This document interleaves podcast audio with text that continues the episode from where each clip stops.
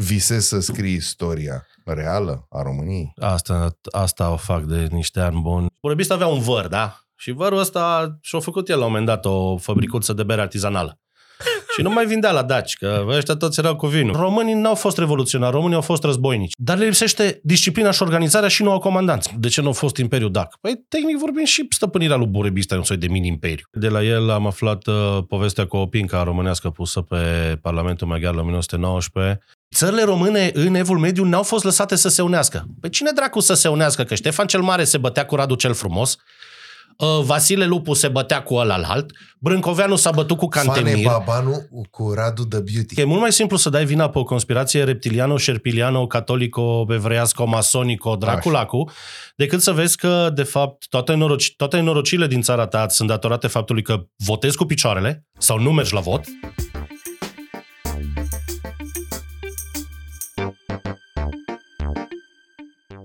Bun găsit, dragilor, la Umblă Vorba, un uh, podcast în care evident că descoperim poveștile din spatele oamenilor. Voi citi prezentarea de astăzi pentru că nu vreau să uit ceva. Nu vă imaginați că am scris vreo telenovelă sau mai știu eu ce uh, șogun, dar uh, sunt câteva chestii pe care nu vreau să le ratez. Înainte de toate, nu uitați un like, share, subscribe, pe noi ne ajută. Istoria este un subiect tot mai amplu dezbătut în ultima vreme și m, ne leagă foarte multe lucruri de istorie. Suntem cumva conectați la ea. Unii dintre noi, alții încercăm.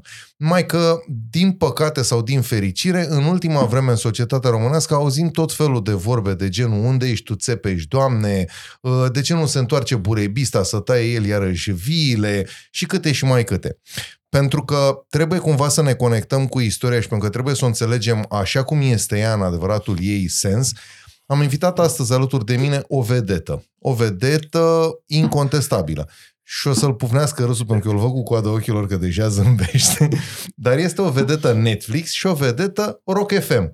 E bine, doamnelor și domnilor Andrei Pogăceaș, sunt numai puțin de șase luni de când ne chinuim să ne întâlnim. Dar a început școala. Da, Har Domnului, așa e. nu? Da, bună seara, mulțumesc pentru invitație. Într-adevăr, au trecut vreo șase luni de când, De tot când zicem tot că vorbim, ne da. adunăm. Da. Am, am preferat să stau în perioada verii mai la răcoare în nord în Maramu, Acasă. acasă în Maramu, da, fiindcă încă după 5 ani, chiar mâine deja am 5 ani de când stau în București. E bun. Da. Și știi ce vreau să Și te... încă nu m-am obișnuit cu căldura, aia vreau să zic. Foarte bine, Căldura dar vreau mă să te omoară. felicit pentru altceva. Și anume că nu te chinui sub nicio formă să lepezi acel accent deosebit și superb. Vorbesc foarte serios. Da, e uh, una dintre provocările pe care mi le-am, uh, cum să zic, mi le-am setat atunci când m-am mutat aici. Am zis, bă, uh, accentul nu trebuie să mi-l pierd. Bravo. Mai ales fiindcă dacă încep să vorbesc așa pe bucureșteană, când mă întorc acasă în Maramu, s-ar putea să nu fie ușor cu ai mei de acolo. Așa că, da. A- Hai. Nu, am, uh, am crescut la țară și la noi accentul este, este un pic mai dur decât ceea ce veți auzi în Cluj, de exemplu. În Cluj. Așa dacă e mai... Da, unde Clujul și clujenii vorbesc uh, mai elevat, într-adevăr, fiindcă nu, nu e așa. Mă rog, e, e un centru cultural până la urmă. e oraș universitar, e, Asta zic. e un oraș cultural, dar uh, la mine în nord și în Sălaș și în alte zone, uh, da, avem un accent, un accent care, pe care n-ai cum să-l lepezi așa ușor. N-ai, n-ai cum. E genetic. Cu ce te servesc? Cu ce, ce slub vrei? Sunt 100% naturale, le știi deja, alegi tu din care vrei și... Cu Uite, dacă, dacă te apucă și fomița de ceva Fomița, da, dulce, da, smoticială, nici nu știu ce avem aici. toate sunt bune. Persicuță cu spanac, da, îl vreau ăla cu spanac. Te rog, e și rece. Stai din ăla care trebuie scuturat înainte. Da, da, da, uite, eu iau de ăsta la alt, cu nu știu ce, cu... Aolo, Cocoloco, nu? Iau de ăsta, că e cu cocos și eu sunt alergic la cocos. Bun, Nu sunt alergic, dar nu-mi place. da, nu, nu crește pe plaiurile Mamă. argeșene. A, ăsta e, mai zis. Păi acum cu schimbările astea de climă, poate că o să avem în curând... uh, Păi să știi că văzusem de asta, cum, cum se cheamă, hai să le iau pe astea de aici, că Așa. sunt goale și să nu se vadă. Iar așa, le pun aici. Uh, văzusem uh, livezi de um, kiwi. Kiwi care s-a, uh, au- pe care au reușit cu succes să-l uh, a- aclimatizeze în România. Și o să Unde? râzi în, cred că în Oltenia, dacă nu mă înșeală memoria.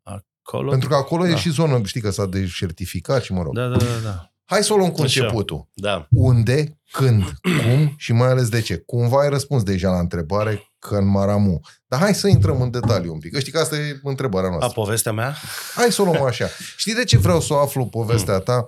Pentru că la Rock FM, uh, la Zayafet sau pe unde, prin ce alte, pe la ce alte podcasturi ai mai fost invitat, mă, n-ai apucat să povestești și n-a reușit omul să înțeleagă cine este domnule Andrei Pogăceaș, nebunul ăsta de, se luptă cu dacii, cu romanii, cu încă face el nebunia asta. Ah, da. Păi, povestea e destul de simplă. O să o simplific. Nu trebuie, avem timp. Patru Ah, ok. ore. Uh, m-am născut acum 43 de ani în uh, Șoncuta Mareș, județul Maramu. Am, mi-am făcut clasele 1-12 în Baia Mare. În 99, când am terminat liceu, am intrat la facultatea de drept la UBB la Cluj. Deci nicio legătură cu istoria, adică... Îmi plăcea istoria, dar uh, era moda atunci cu dreptul. Mulți Mhm. de la noi din clasă am dat și am și intrat la drept în diferite centre universitare din țară.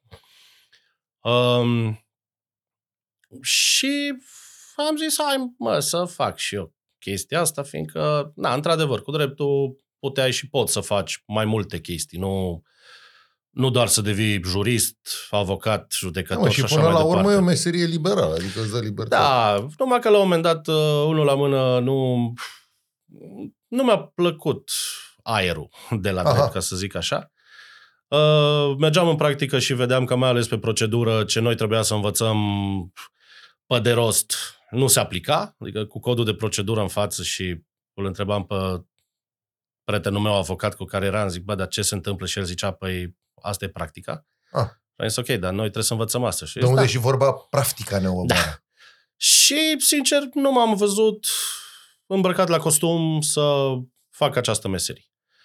Așa că am făcut anul 4 de drept cu anul 1 de istorie. Nu, ce mișto. Am intrat Da, da, da. da. la prima tură de istorie relații internaționale, de fapt, Aha. la Facultatea de Istorie de la Cluj. Uh, apoi mi-am luat un an liber că am simțit nevoia și am mers iar acasă. Apoi am făcut anul 2 și 3 de istorie deodată, fiindcă voiam să termin cu tura mea, cu prima tură. Deja început oricum uh, sistemul Bobâlna de 3 ani.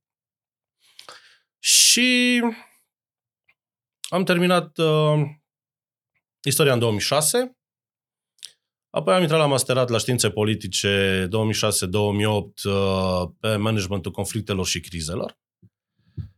Din anul 2 de masterat am uh, și lucrat ca asistent de cercetare la științe politice. Timp de 2 ani, până când a venit criza și au fost acele tăieri și mulți am zburat din sistem. Uh, și tot în anul 2 de masterat am intrat la doctorat la istorie, la domnul profesor Sorin Mitu, și el foarte celebru, că mă făceai pe mine faimos. E, domnul Mitu e și mai faimos. Un profesor absolut extraordinar și un om absolut, absolut extraordinar. Și um, Păi acum înțeleg până la urmă de unde ți s-a deschis ție apetitul atât de mult pentru istorie. Sau, mă rog, ți s-a, nu știu cum să zic, ți s-a inflamat, dacă vrei, apetitul pentru istorie. am avut, am avut ocazia și norocul, de fapt, să am la facultatea de istorie niște profesori foarte buni. Uh-huh. din diverse generații. Că erau și oameni care tocmai se pensionau, uh, erau și oameni mai tineri, erau și asistenți puțin mai în vârstă decât, decât noi. Uh, era o atmosferă mai degajată. Am avut norocul că am fost și într-o grupă foarte bună. Anul nostru chiar a fost un an foarte bun, mă rog, secția. Uh, era și o emulație foarte bună între noi și uh, la un moment dat m-am gândit, ok, dacă tot mă apuc eu să fac dacă, dacă tot îmi place mie istoria militară, hai să mă apuc să o fac la modul profesionist. Și îmi făcusem licența pe războaiele ruso-turce cu domnul profesor Nicolae Bocșan, re, re, regretatul profesor Nicolae Bocșan a murit acum niște ani, din păcate, și el un profesor absolut extraordinar. El specialist pe istoria bisericii transilvanene, a bisericilor românești Oho. din Transilvania. Oho.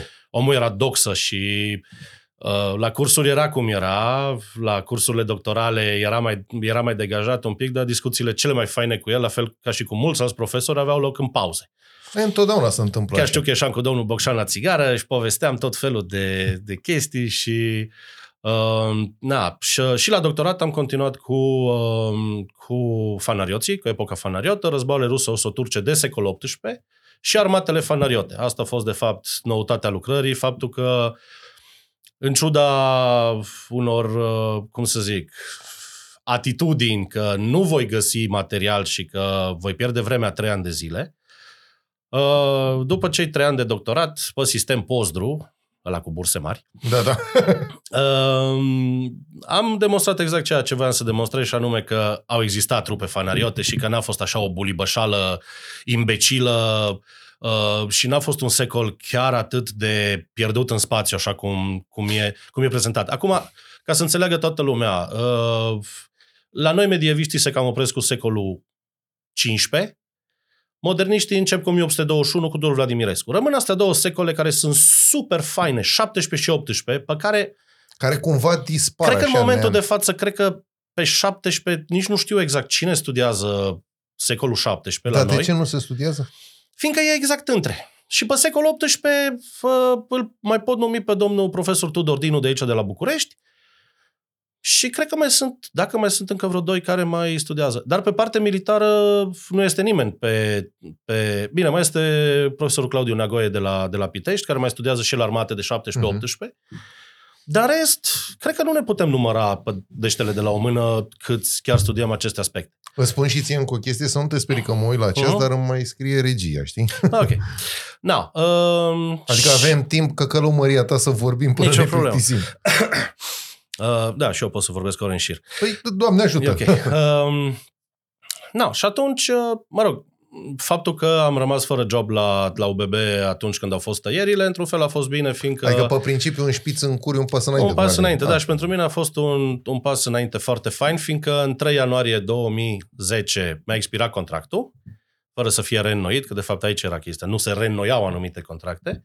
Da, da, știu perioada foarte și, bine. uh, bine, eu eram și pe perioadă determinată, dar dacă nu erau acele tăieri al lui, a fostului meu profesor și coleg Emil Boc, da? Nu au fost ale lui, da, mă. Mă Nu rog. vreau să intrăm în El discuția era asta. prim-ministru, toată lumea îl înjură în continuare pe el. Păi uh, și pe cine e? Pe de Da. altă parte, îl ajută și înălțimea de luat la șpițuri, știi? Da, mă rog. nu Ți-a intrăm fost în coleg detalii. și prieten? Lasă-mă pe mine Nu, să nu, fiu nu, am răutăcios. fost, a, mi-a fost profesor și pot să zic că am fost colegi cât am fost și eu asistent Mă la rog, științe ai nu politice prieten, dar 2 ani coleg. de zile. Uh, și asta vreau, să, uh, asta vreau să zic. În 3 ianuarie 2010 mi-a expirat contractul și în 2 februarie 2010 deja eram în Viena. Începeau cele 8 luni de mobilitate, fiindcă eram obligați prin contractul de doctorat minimum 3, maximum 8 luni să mergem undeva în afară. Eu, bineînțeles că am mers la Viena, fiindcă am zis că acolo trebuie să găsesc documente, nu? Fiindcă Și ai războaiele găsit? ruso-austro-turce, austro, Și ai găsit? da, problema a fost că ha, mă duc eu fain frumos ghiocel, în- ajung în februarie în Viena, uh, m-am dus primele zile să văd orașul, să mă obișnuiesc și eu cu vibe-ul de acolo. Era un fric de crăpau pietrele. uh, și m-am dus la arhive la un moment dat, eu așa ghiocel, zic, da. Și m-am dus eu la arhive și zic la nene ăla, zic că fac doctoratul, secol XVIII, da, ok. Zic, vreau să văd cam ce aveți aici. Și omul se întoarce așa în spatele lui și scoate așa o chestie, dacă știți, sigur, ați văzut măcar, istoria literaturii române a lui Călinescu. Da, aia da, eu mare, o știu bine, bolțarul da. ăla. No, îmi dă un volum din ăla, așa, ceva de genul, și zice, poftiți. Și eu de colo vesel zic, pa, țăle române secol XVIII, la care tipul ce volumul 1. Dacă mai avem. Zic volumul 1 și deschid. Și mă uit. Și aia era de fapt Introducerea la... lista de documente pe care Au. ei le aveau, fiecare document având de la un rând până la maximum 3 descrierea. Și când m-am uitat la ăla și zic, ăsta e volumul 1, câte sunt? Și la care ăla iară se întoarce și zice, păi rafturile astea. Și zic, alea săre române secol XVIII, ce aveți aici? Da. Și am stat și m-am gândit și am zis, diod, eu în 8 luni nici nu apuc să citesc măcar ce au ăștia. Adică să citesc ce documente au, Mă, dar aminte să mă apuc să și cer documentele alea. Adică nu o să fac nimic. Și i-am scris domnul profesor Mitu și am zis, domnul profesor, am o problemă. Zic, mie îmi trebuie cam un an de zile numai să studiez toate, bol, toți bolțarii ăștia. Fiindcă nu întotdeauna descrierea unui document îți spune și ce înăuntru. Corect. Adică, mă rog, dacă găseam ceva de genul Armata Moldoveană la 1717, aia era mină de aur pentru mine. Dar eu uitându-mă așa repede acolo în câteva minute, am văzut că era, nu știu ce, act comercial, nu, tot felul, și zic, băi, stai că... Adică probabil că și într-un act de vamă putea să am o descriere de, nu știu, plăieși sau știu eu ce, trupe de graniță, să Sau tunari sau mai știu ce altceva. unul care Bine, descrie pe ăștia Da, da, care da, erau da. pe graniță acolo. Dar zic, băi, eu n-am vreme nobluni. Adică... Și E am scris, cam mult. i-am scris domnului profesor, bine, m-am dus și pe la biblioteci, am văzut că am ceva titluri, Mhm. bibliografie, adică cărți de istorie deja gata scrise de, de austrieci, nu multe, că nici la ei nu s-au prea, nu s-au prea ocupat de chestia asta. Și mai erau încă, am găsit încă, într-adevăr, am avut noroc, fă, cărți cu documente de secol XVIII și inclusiv presă de secol XVIII. Aur. Plus am găsit uh, cronici otomane de secol XVIII pe care noi nu le aveam, Mi-ai În luat România- întrebarea din gură. Dar le aveam traduse în germană acolo. Mi-ai luat întrebarea din gură. Și Că am asta zis- știu că nu erau chiar la Da, îndemâna și am zis, oricui. domn profesor, zic că în arhive eu n-are rost să stau, vă zic de pe acum, o să fac doctoratul pe bibliografie și pe surse, pe documentele pe care le avem deja și în limba română. Și am zis, bă, ok. Nu, nu prin muște, e una singură. Da, e una singură. deci- Tocmai era pe microfon. Da, aia e bun. Și, uh, da, până la urmă, oricum, să nu creadă lumea că am avut de unde copia. Nici vorbă. Păi nu poți, că asta este N-am muncă de avut. sisif, sincer. A trebuit să iau uh, baza, baza doctoratului meu uh, a fost acea colecție publicată prin anii 60-70, atunci a început să fie publicată continuă și acum, de călători străini în țările române. Mhm. E, acolo am găsit exact ce îmi trebuia, de la descrieri de trupe, la descrieri de armament, uniforme, culori, uh, bătălii și așa mai departe. Ac- Fiindcă acești călători străini erau diplomați, ofițeri și așa mai departe.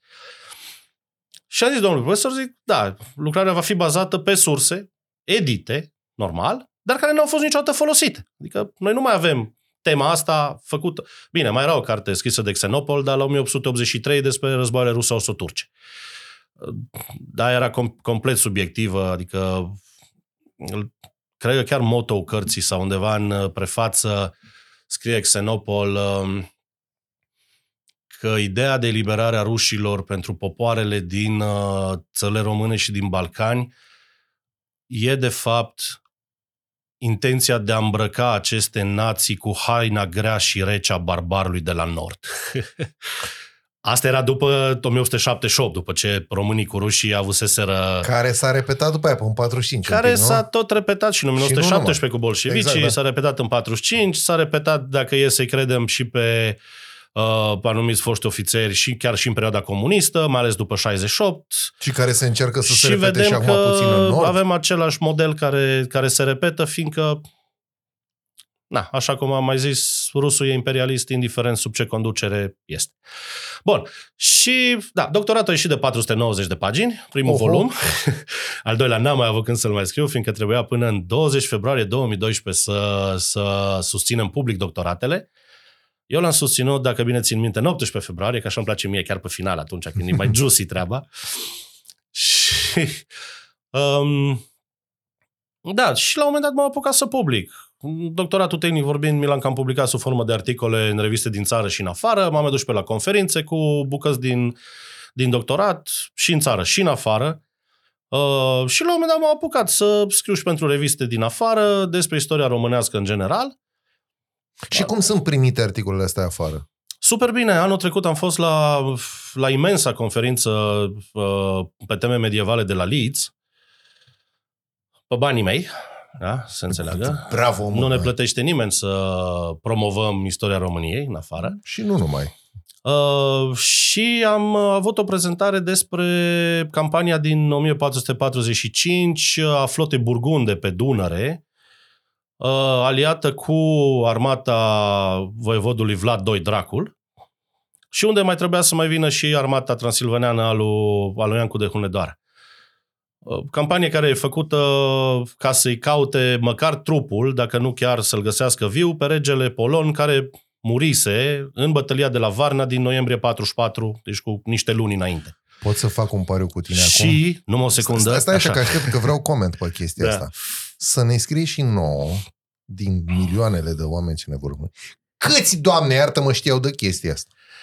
Uh, De acolo, în afară de profesorul Kelly de Vries, care este unul dintre dinozaurii medievisticii mondiale, Nu, dar cât, cât știau din România că am avut flote de să plimbau pe Dunăre A, nu, sus, noi jos, n-aveam ca flote, nebune. nu, nu, nu. nu, ale noastre, burgunde sau ce ai nu, spus. aia era flota burgundă care pă, intră în Marea Neagră, mai face și un pic de piraterie până în Marea Neagră, că n-a mai Dar așa. nu știa nimeni. Adică nu că nu știa La noi, în nimeni. țară, la noi în țară se mai vorbește despre chestia asta, dar după ce am terminat prezentarea și după ce am terminat și discuția mea ales cu Kelly, Așa? cu care m-am întâlnit și anul ăsta și la Istanbul, la, la o conferință pe istorie militară și din nou la Leeds, uh, au venit prof, oameni de acolo care sunt profesori prin Anglia și prin alte zone și au zis, băi, habar n-avem de țara aia voastră. Adică ai prezentat o chestie absolut demențială, noi nu știm nimic despre țările române. Și am zis, ok. Anul ăsta iar am ajuns la Leeds și am prezentat um, um, politica lui Ștefan cel Mare, adică viața politică și viața militară a lui și, mă rog, anul ăsta, dintr-o eroare, am ajuns la un Esteban- panel care era mai mult civil. Esteban el Grande, te rog frumos. Da. Că ajungem mai încolo și la Miguel el Valiente, da? Și uh, la Istanbul am fost invitat anul ăsta în iunie la o conferință pe istorie militară a spațiului est-mediteranean și balcanic, unde am prezentat uh, raidurile uh, armatei muntene în spațiul otoman. Și acolo iar am avut niște discuții faine O cu altă, băieții. un alt aspect Ia. dispărut un pic din istoria pe care am învățat-o noi la școală, că suntem apropiați ca generație. Uh, da, bine, la, Ți-aduce aminte la să noi fi e- pomenit cineva de chestia asta când erai în școală? Uh, da, Cred. se vorbea, și de, uh, se vorbea și de atacul lui Mircea cel Bătrân la sudul Dunării. Și să cam încheia tot. Uh, se mai vorbea și de raidul lui Vlad Țepeș la sudul Dunării, se vorbea și Bine, de... ăla e foarte popularizat și a început să fie popularizat pentru că a fost campania aia dementă a lui Ceaușescu. Domne, unde suntem noi care... și mă în rog. filmul din 79 apare. Da. Și mai este raidul lui Mihai Viteazu. Care Eu pe ăla apare, nu care mi-l apare aduc și în aminte film, studiat. care apare și în filmul Da. Mihai Viteazu. Bine, filmul duce până la Varna, n-a ajuns până acolo. Da. Și uh, asta mi explica că de fapt raidurile astea nu erau neapărat raiduri de jaf, că băieții nu intrau ca să jefuiască, adică să-i stârnească pe otomani, da? Nu erau daci. Daci asta făceau, în Hai că general. ajungem și Ajungem acolo, și te acolo. Erau raiduri tactice prin care, de Îi fapt, slăbeau. distrugeau pe toată linia Dunării toate punctele de aprovizionare ale otomanilor. Omorând și populația musulmană, bineînțeles, adică îi forțau pe otomani să aducă alți coloniști, îi privau de niște bani, fiindcă ăștia furau tot ce găseau, omorau, ardeau, distrugeau tot ce puteau, astfel încât o, o, Să le event, întârzie o campanie înaintare. otomană care urma să vină, fiindcă știau că trebuie să vină, să fie oprită undeva, hai să zicem, la nordul Balcanilor, dar să știe că nu pot să ajungă la Dunăre, fiindcă acolo nu mai au provizii, nu mai au oameni, nu mai au fortificații, nu mai au uh, porturile de unde să, să-și facă podurile peste Dunăre și așa mai departe. E, și, și la prezentarea asta au fost câțiva străini care au zis, ok, da, chiar nu știam de chestia, adică, de fapt, tehnic vorbind, uh, noi habar n-avem despre țările române în Evul Mediu. Și după Cine aia să au stat un mai pic, aibă de zice, stai afară? că de fapt nu știm, în afară de Dracula, Nadia Comăneci și Ceaușescu, nu prea știm nimic despre spațiul ăla. Și am zis, da, ok, las Hai, las că vă mai spun vin eu, eu. și vă zic. Hai că vă mai zic eu. Da. Hai totuși să ne întoarcem un pic la tine. Așa. La tine omul. Înainte de tine da. istoricul care vorbește la Leeds despre minunata noastră țară și despre minunata Așa. noastră istorie și nu o spun la mișto, o spun foarte serios. Ar fi și cool, Păi acum. nu, serios. nu, acum, referindu-ne la istorie, clar nu pot să fac mișto de chestia asta, pentru că mi se pare o chestie sfântă, o chestie care, de care chiar nu ai voie să faci mișto. Deși, Da. deși s-a făcut mișto de istoria românească în toate direcțiile, de fapt, am, au, au, ne-am, cumva ne-am făcut singuri mișto de ea. Nu, de Ca fapt să se spun face clar. mișto în continuare tocmai prin această propagandă deșanțată și față de daci și față de uh, voievozii noștri medievali, prezentându-i la modul hiperbolic. Exact.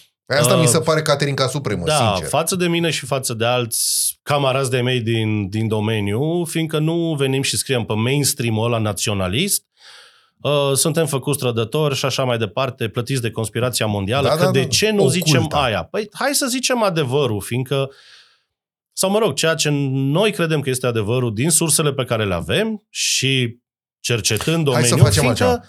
fiindcă nu, îi- nu le scade cu nimic importanța în lume sau așa ceva. Dar dacă nu, sp- nu vii să spui că Ștefan e sfânt, că Mihai Viteazu a făcut prima unire și alte puncte din astea comune foarte bine bătute în cap, automat ești antiromân. Ești- Dar hai să stabilim Ia. un pic pentru toată lumea că poate sunt oameni ce ne urmăresc și habar nu au cum să scrie istoria de fapt. Adică ar trebui cumva să punctezi foarte apăsat. Dom'le, fără rădăcini, fără uh, resurse istorice care sunt reprezentate de, nu știu, descoperiri arheologice, scriere, etc., etc., nu poți să scrii ceva. Pentru că acum vine și te întreb, cum dracu au săpat aia, dacii noștri, mă, tunelurile alea și nu știu eu de ele? Uh, Vezi? Vezi?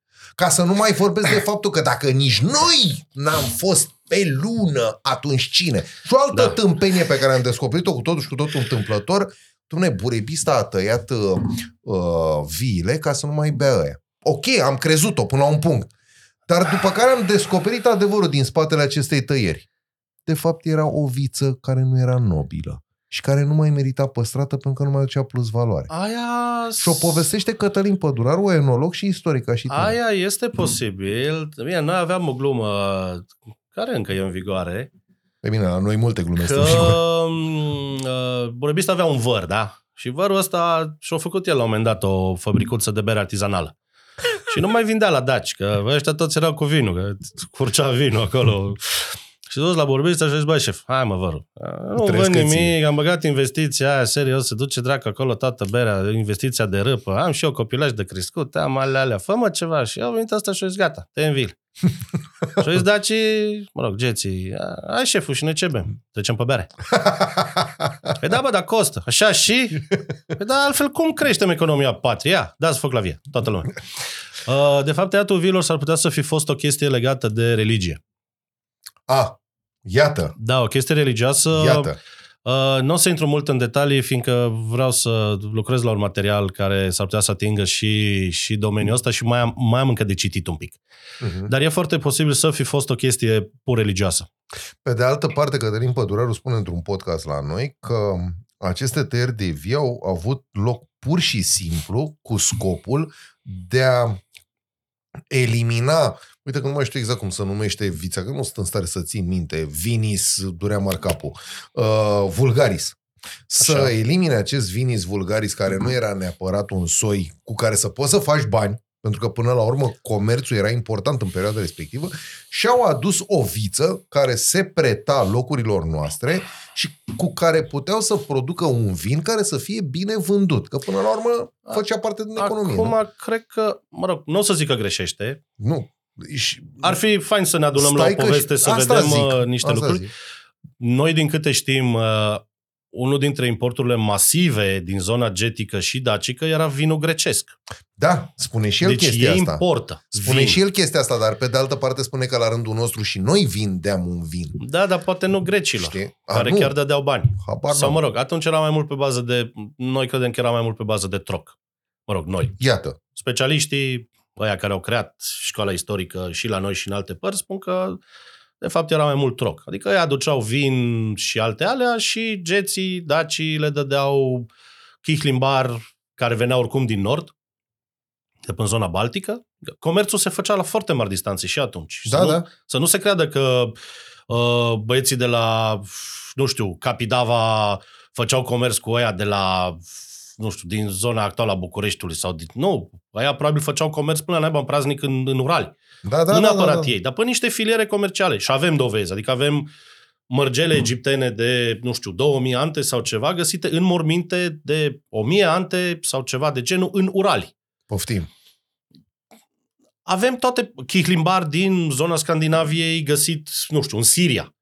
Da, bine, acum Și despre tot zona felul Scandinavie de- și despre cum să plimbau scandinavii, se știe că au fost tot făcute tot felul de documentare și tot felul de filme care i-au prezentat ca fiind, uh, mă rog, Mă rog, uh, noi vorbim de perioada și comercial. cu mult de, dinainte de, dar se de pare vikingi. că, dar se da. pare că vikingii pe baza acestei chestii Bun, s-au ei dezvoltat. ei sunt mult mai târziu, dar asta zic, E adevărat. avem, avem un comerț acolo și probabil că ăștia, nu știu, poate că ei vindeau vinul lor făcut în zona actuală a Asta României zic. populațiilor care erau în zona actuală a Ucrainei, să zicem, unde e mai mult stepă, e mai mult pământ, adică, Adică acolo nu, din Există, câte și eu nu știu. există, explicații, există explicații logice și normale Sigur. în tot ceea ce înseamnă Da, da, da, da. istoria. Asta Da, vreau da. să punctăm Da. foarte clar și asta vreau să se înțeleagă. Nu că vrei, vrei să spun un lucru, m-am săturat de chestia asta. M-am, să, m-am săturat de tunelurile alea dacice, mă, până peste urechi. Bă, nu le mai În suport. anii, în, în anii 90, uh, uh, citind anumite ziare care erau la mod atunci, și eu credeam cu tărie că există tunelurile alea. Până când, uh, na, am apucat și eu să citesc, când în anii 90, eu având, ze- fiind adolescent, Da. A, Normal că îți vine libertatea aia de după 90 când Cum îți să apar nu? tot felul de tâmpenii în tot felul de ziare și atunci nici nu aveai cum, cum, cum să le verifici. da, clar. Și cu siguranță că și tu știi oameni care sunt de o vârstă cu noi sau mai în vârstă ca noi, care zic, bă, am văzut aia la televizor sau am citit Da, în mă, ziarul cum ăla. să nu? Așa îi, că am văzut la TV. Da, da. Și zici, bă, dar stai un pic, adică voi credeați tot ce era înainte de 90 vi se livra la TV că trebuia să credeți, dar vezi că acum chiar poți verifica informația. Da, e, dar în vezi anii că a 90 fost, nu prea da, puteai. asta vreau să spun, că Și a fost atunci perioada aia credea până, toată până în lumea. 2000 când, mă, când cam înghițeai toate găluștele așa Da. cam fără sare, și apoi a știi? apărut internetul. Exact. Și apoi a apărut internetul ăsta ieftin. Unde poți verifica? Normal, acolo trebuie să ai un dram de logică ca să știi să discerni între o informație care e wow și o informație care e adevărată, dar ne wow. Da, mă, dar vezi care e chestia că și asta cu verificatul până la urmă ține puțin și de intelect și educația pe care o primești Da. la școală sau acasă. Și de ce vrei să crezi? Exact. Fiindcă Pentru că 5G-ul, iartă-mă, Da. eu ne- mi-am făcut revizia la microchip, nu știu tu. Mă, nu râde! Mă, nu râde, că a fost, a fost o perioadă, băi, am crezut că nebunesc. Știi, până în mine e o revoltă, dar care se amestecă cumva cu amuzament. Băi, auzeam niște chestii și aud Da, în continuare știu. niște lucruri, bă, mor pe pereți, nu-i normal. Da, știu. Și alea, și alea, din păcate, continuă și am avut ocazia să vorbesc cu oameni care erau foarte bine, sunt foarte bine școliți, profi universitari sau, nu știu, ofițeri de credite, și oameni cu școală multă și cu experiență de viață bogată. Și după ce le... Discuția erau mai ales des, despre daci sau pe evul mediu. Și după ce le-am spus eu așa cu sursă, cu alea, alea, fain frumos tot, și-au zis, da, ne dăm seama că ai dreptate, se vede că știți despre ce vorbești, dar noi vrem să credem în ce vrem noi să credem. Și am zis, bă, fraților, asta nu e știință, asta e religie. Adică în religie crezi, Corect. fiindcă a, de-aia e religie, da? Și și acolo poți să studiezi anumite chestii Bă, fără științifice și discuție. se studiază, inclusiv Cum să? cei din biserică studiază, da? Nu trebuie să ai laici, atei sau știu eu ce care Băi, să stai, vină stai, să stai, că studieze. vin la religie. Așa. Păi și cum mă, sub Vatican nu sunt adevărurile despre daci? Pe mine mă distrează toți indivizii ăștia care vin și spun în pivnițele Vati sau în beciurile, În beciurile, beciuri, că acolo așa. sună mai În fain așa, beciurile, beciu, că te gândești așa la o chestie mai umedă, Stai, stai, că mai era o denumire. Cu niște- în, uh, că- în catacombe. bravo, bravo. Nu. Da, deci mă, mă distrează toți indivizii ăștia care, care, care vin și zic în, în beciurile Vaticanului sunt documente în limba dacică. Bă, dar de unde știi matale? Și de unde știi tu că e dacică și nu e Exact. getică, de exemplu? Deci de unde știi matale că în be... unul la mână, că Vaticanul ține arhiva în niște beciuri, Pe au văzut ei în film. da, sau au văzut mergând căutând arhive în România, fără glumă. Las-o așa. Ah, Te duci la o instituție chiar de cercetare și alte alea și spune, știți, arhiva este în beciuri în lăzi. Dar avem niște poze. Și tu Ah, zici, mișto. da, aș vrea să intru acolo. Păi nu se poate, că e în beci. La propriu în beci. În lăzi. pe bine, stai că a mai fost o arhivă care a dispărut în Beci la o inundație. Sunt foarte multe arhive. Chiar uh, ieri alter povesteam cu, cu cineva uh, și îmi spunea despre o arhivă foarte importantă, tot așa depozitată temporar într-un beci, sub ceva cantină sau așa și s-a dus naibii toată. Păi, Pe nu. o zonă geografică mare și nu se mai știe nimic și da, aveam o discuție de bă, vezi de niște copii acolo, acolo, că ar trebui să fie totuși niște Cumva. copii care să fie ajuns la niște arhive mai centrale, să zicem. Și uh, citeam acum niște ani că o arhivă f- aia ar fi fost aur, efectiv, ar fi fost absolut extraordinară. Uh, navală, a navelor care erau construite în porturile românești de pe Dunăre, de meșteri, și aia a fost depozitată într-un beci sub o cantină și a fost o inundație masivă mi se pare chiar de la ceva țeavă spartă, deci nu... Păi de la, Nu la, de la la, Dunăre. cred că la asta mă refer. Da, în perioada comunistă și A, bine, stai! totul s-a dus naibii Nu, eu în- vorbesc de într-o perioada secundă. modernă, acum, acum câțiva ani Și văzusem acum- o chestie și de genul acum, ăsta, da, da, da, da, da. înțepenit. Deci avem foarte multe arhive care, care au fost... A, și în arhiva asta cu navele se știa că erau... Adică nu erau doar navele schițate, erau și tot felul de prinderi. Oh, Adică era efectiv meșteșugul oamenilor ălora oh. În foile alea, în hârtiile alea, meșteșug care oricum a fost dat dracului de către comuniști când au venit și au luat pe oamenii ăia și au băgat în șantiere. Sau, Sau da, și s-a ales praful sau de la tot ceea ce canal, înseamnă sau în alte corect, alea. așa. Meșteșugul s-a pierdut, fiindcă Păi, nu se, bineînțeles. nu se mai lucrează tradițional. Și e încă o crimă față de patrimoniu, că tot ăștia care vin și zic de beciurile Vaticanului și de conspirație și de tuneluri, sunt aia care vin și zic că străinii ne fac zob istoria și patrimoniu și Da, asta. da, nu, da, da. noi o facem. Noi ne Noi o căcăm în ea facem. pe Exact. românește. Noi o facem prin tocmai prin această lipsă de grijă față de tot ce înseamnă patrimoniu, nu contează că e săsesc, că e unguresc, că e armenesc, că e evreiesc, că e românesc. Așa e. Adică până la urmă avem o țară și tot ce înseamnă patrimoniul ăla aparține de noi. Și cuprinde Exact. integritatea oamenilor Exact. ce trăiesc Da, și fiindcă- culturilor fiindcă nu poți- ce trăiesc pe acel Nu spațiu. poți Transilvania să o iei fără unguri, fără, Corect. fără austrieci, fără Corect. sași, fără armeni și evrei, Corect. fără țigani. Au fost populații care au trăit la oaltă și au construit Transilvania. Care, Cum nu poți să iei Dobrogea fără tătari și Fără- fără... Dobrogea, care, care aveam o, o, am avut o emisiune la, la Historia cu ceva vreme, când uh, tocmai asta era întrebarea, domnule, cam câți români erau în 78 în Dobrogea? Și procentul undeva 15-20% din populație. Iată. La fel, dacă ne uităm pe hărțile etnice, și acum știu că voi deranja foarte mulți naționaliști și și pe mine mă doare chestia asta, dar dacă ne uităm pe hărțile etnice ale Bucovinei, de exemplu, uh, și ale Basarabiei, uh, vedem acolo cam care e procentul de români în anumite zone. Și din păcate, cam pe unde e granița acum, cam acolo erau și români. Deci degeaba ne enervăm, degeaba urlăm. Trebuie să ne uităm și la niște realități istorice. Pe de Și altă parte, ac- dacă te uiți și în țările vecine, vei constata că există populații sau, mă rog, așezări românești destul de mari. Adică Da. contopirea asta în zona graniței este destul de puternică. Și în Ungaria, dacă, dacă mergeți în zona de uh, în zona uh, uh, zi, din Crișana înspre vest sau de la Timișoara mai, mai încolo, sunt zone relativ compacte românești, unde pe școli, de exemplu, este steagul Ungariei și steagul României, scrie în română, școala generală, nu știu cum. Uh, am avut pe cineva care a mers acolo să-și facă tra- un tratament la un spital uh, din, din Becheș, mi se pare, și a zis, băi, a, fiindcă în România trebuia să-l plătească și oricum dura prea mult și acolo l-a făcut pe gratis, în Ungaria. Și a Ah, zis, bă, mișto. toată lumea vorbea român acolo. Și am rămas mască. Ei, ei care nu vorbeau maghiară, că nu aveau nicio treabă. Deci sunt zonele astea. Da, uh, cu ce ar trebui să se ocupe naționaliștii ăștia care tot urlă de populațiile românești din afară, uh, e, de exemplu, situația românilor din Bulgaria și din Serbia, care încep să scadă masiv, tocmai din cauza unor politici uh, ale statelor vecine și prietene. Da? Că și așa mulți dintre românii verzi îi laudă pe sârbi că frații noștri. E, ia uitați-vă ce politică de asimilare are Serbia. Și o politică foarte bine dusă din punctul de vedere al statului sârb. Bine, ne uităm și la ce s-a întâmplat în fosta Iugoslavie după 90. Românii, în schimb, ei sunt calmi. Ei Dar noi așa am fost tot timpul, să știi. eu am mai asta e zis-o, părerea mea, un eu am mai popor zis prietenos. românii n-au fost revoluționari, românii au fost războinici. Și dacă ne uităm că tot ziceam de călătorii străini, o chestie care mi-e foarte dragă să o zic, uh, toți băieții ăștia zic, băi, românii sunt cei mai buni soldați din lume. Îs mari, îs țapeni, îs violenți, e o violență endemică în spațiul românesc, asta e vorba de Moldova, țara românească, da? Um, dar le lipsește disciplina și organizarea și nu au comandanți. Oamenii ăștia, dacă ar fi înzestrați ca lumea, cu arme, dacă uh, ar avea disciplină și organizare și dacă ar avea comandanți capabili, cu oamenii ăștia ai cuceri lumea. Și asta o spun mareșali europeni. Adică oameni care Au studiat conduceau un pic sute de, zeci și sute de mii de și oameni. care au studiat Da. un pic. Și uh, uh, chiar zice mareșalul Maurice de Sax, uh, uh, secolul XVIII, cei mai buni cai de luptă din toată Europa sunt cai românești.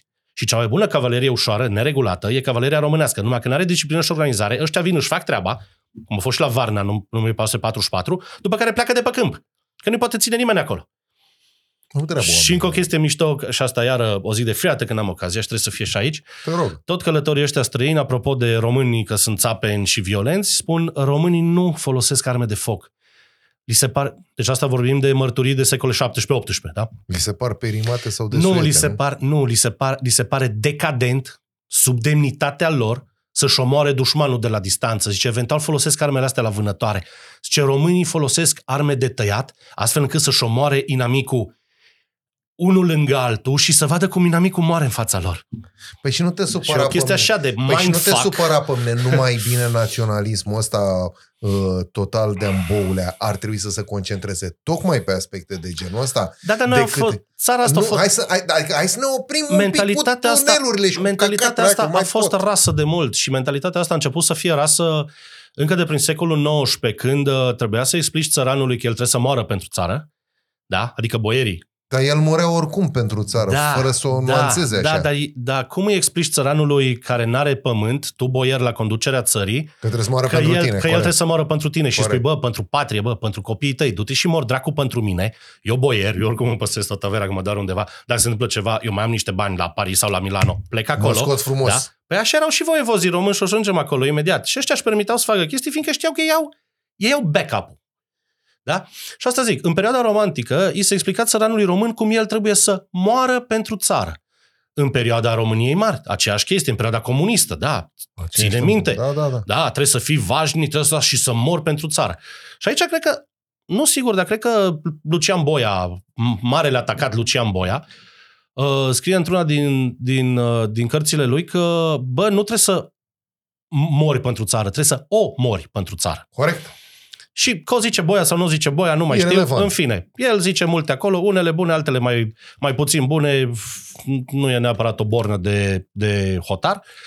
Um, asta a fost ideea care ne-a fost inoculată, că noi întotdeauna am fost uh, oropsiți, obidiți, uh, că întotdeauna au venit străinii și ne-au băgat pumnul în gură și așa mai departe, până când a venit elita românească. Și uite, bă, ce a făcut elita Păi stai românească. mă, că acum mai e o teorie modernă. Nu suntem lăsați. Da, și țările române în Evul Mediu n-au fost lăsate să se unească. Pe cine dracu să se unească? Că Ștefan cel Mare se bătea cu Radu cel Frumos, uh, Vasile Lupu se bătea cu ăla alt, Brâncoveanu s-a bătut cu Fane Cantemir. Babanu cu Radu the Beauty. Da, mai este The o fază Beautiful. la Fane Babanu că... Um, cum îi spune evrei lui Ștefan cel Mare, Stevie Grossman.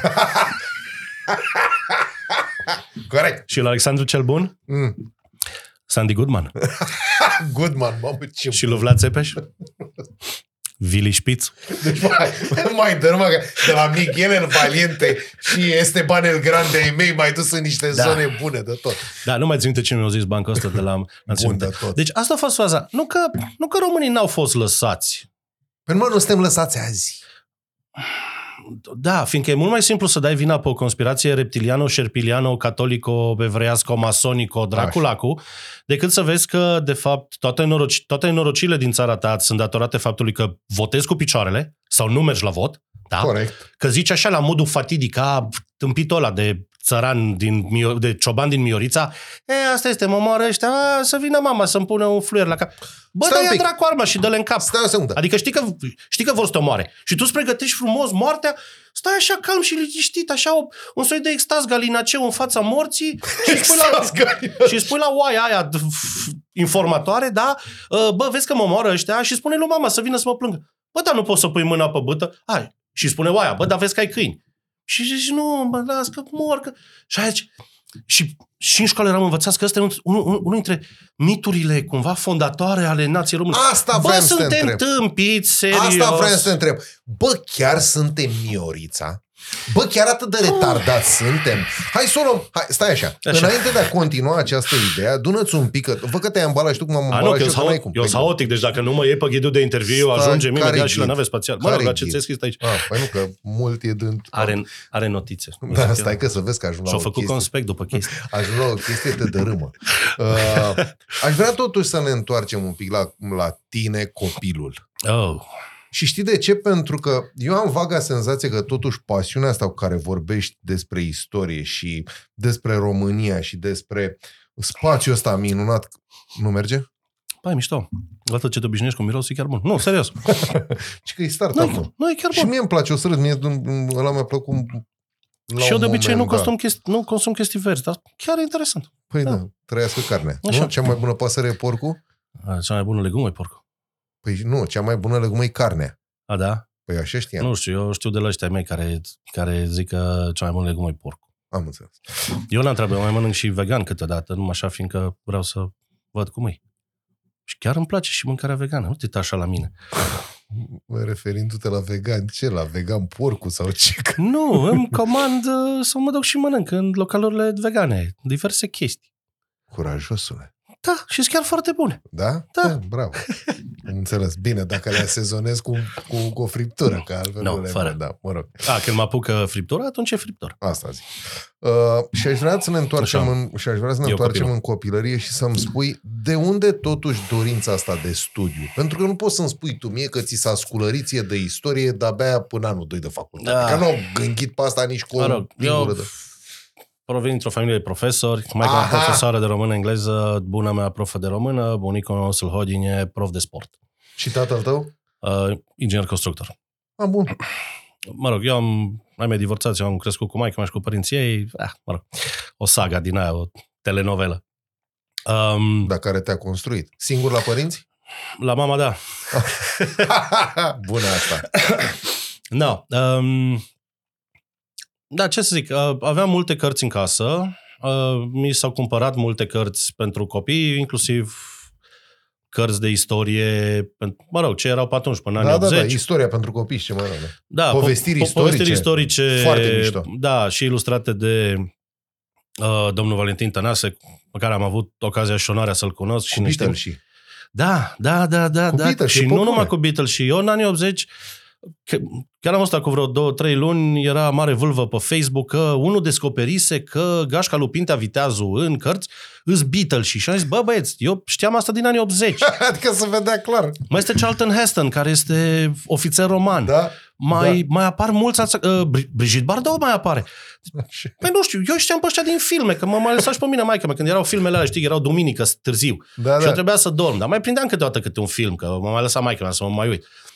Și mai Și stai, aveam... mă, era Studio X pe bulgar, stai cu minte. Noi în Nord prindeam ungurii și uh, sovieticii. A, nu mai vorbesc cu tine, mă. Da, Da, da. Voi ați avut filme mișto atunci. Că la Și Rus- sovieticii aveau, uh, sovieticii aveau transmisiune, cred că aproape non-stop și aveau tot felul de filme de război Asta zic. și la alea mă uitam. Asta zic. Uh, și aveau tot felul de seriale din astea cu pionieri și cu șoi mai patriei care făceau tot felul de minunății, un soi de cireșarii, dar Da, da, da, film, da, da, da, mai serial. evoluat, da. Nu înțelegeam nimic, îți dai seama, nici de la unguri și nici de la sovietici. Dar mă uitam că erau, erau faine, erau, și la noi nu erau. Păi stai o secundă, că industria cinematografică a poporului sovietic e liberator, să mă ierte Dumnezeu, da. E, da, da, da, da, da, da, da. Au avut. Adică... No, și acasă mai aveam, bineînțeles, celebrele almanahe, Așa, da, bravo. unele chiar numai pe cinematografie. Erau unele super faine cu benzi desenate, inclusiv occidentale. Păi prindeai Bine, Rahan și Pif. Mai erau și Pe sub pifurile mână. și rahanurile, exact. Uh, dar aia zic că, no, eu fiind acasă, f- tot mă uitam. Bine, ce îmi plăcea foarte mult să, să răsfoiesc și stăteam cu orele și cu zilele, uh, manuale de anatomie. Da, ce mișto. Adică bunicul meu, no, fiind prof de sport, avea niște atlase de anatomie, că trebuie să în școală și, na, era Da, da, da, cam da, obligat da. pe atunci, nu știu acum, bănuiesc Da, da, că, da. mă rog, acum e Smurdu sau ISU. Atunci avea eu ambulanță la 15 sate, dacă era. Dacă erai norocos. Da, na. Și eu mă tot uitam la astea de anatomie, mă explica bunul meu una alta, uh, îmi mai aducea bună mea câte o carte sau revistă sau maică mea, ce uite, citește aici. Eu am cam, în- și acum nu vreau să mă dau mare, dar cam de pe la trei ani eu am început să citesc și, și să scriu că uh, Păi stai că vreau să aflu rădăcina. eu am stat... Ai crescut în zonă colectivizată?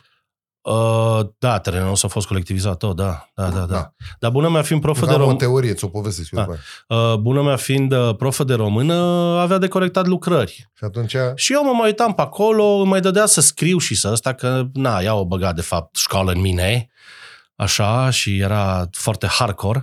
Ca orice profesoară În- de limba română. Da, da, adică- da, a fost paima la limba și literatura română pe zona chiar, la liceul din Șoncuta. Um, dar chiar a format oameni și am vorbit cu foști elevi de ei care pe la 50-60 de ani încă mai știau uh, uh, Luceafărul Păderos sau comentariul la Ciocoi Vechi și noi și alte alea și au zis, bă, băga bună ta o spaimă, noi am iubit-o și am urât-o de moarte în același timp. da, și bă, aia zic, îmi, îmi dădea și mie să scriu, să-mi învăț să, să, să scriu numele și din alea. Ce mișto. Și da, la un moment dat, tot având tot felul de cărți și reviste din astea, am început eu singur să mai citesc, mai una alta, mai citeau ei, mi-arătau, mai asta. Nu vreau să zic că am fost eu ceva pui de geniu, dar A, nu? nu. A, Adică- Haide, mă, gata, Adică mă crezut și că- jucam cu soldăței și cu animăluțe și pe afară pe nisip oricare. și veneam cu nisip în cap și în urechi și în alte zone. Uh, având și niște animale în fundul m, curții, mie îmi plăcea să stau în, uh, în cușca iepurilor, care, bine, adică iepurii se bobițează și Da, da, veneam da, cu tot da. cu bobițele pe mine, că eu intram acolo ca să mă joc cu ei.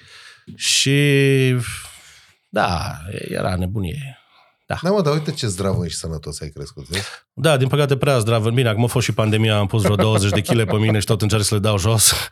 Încă n-a, făcând muncă de birou, asta e, asta e din păcate La școală în ce sorta gașcă istorică. erai? Aia eram la cumințel, nu prea făceam, uh, nu prea făceam prostii, mai ales fiindcă maica mea mi-a zis să nu cumva să fiu chemată la școală pentru chestiuni de comportament. Mm, Da. Și erau anii 80 atunci, mă înțelegi? da, adică da, da, da.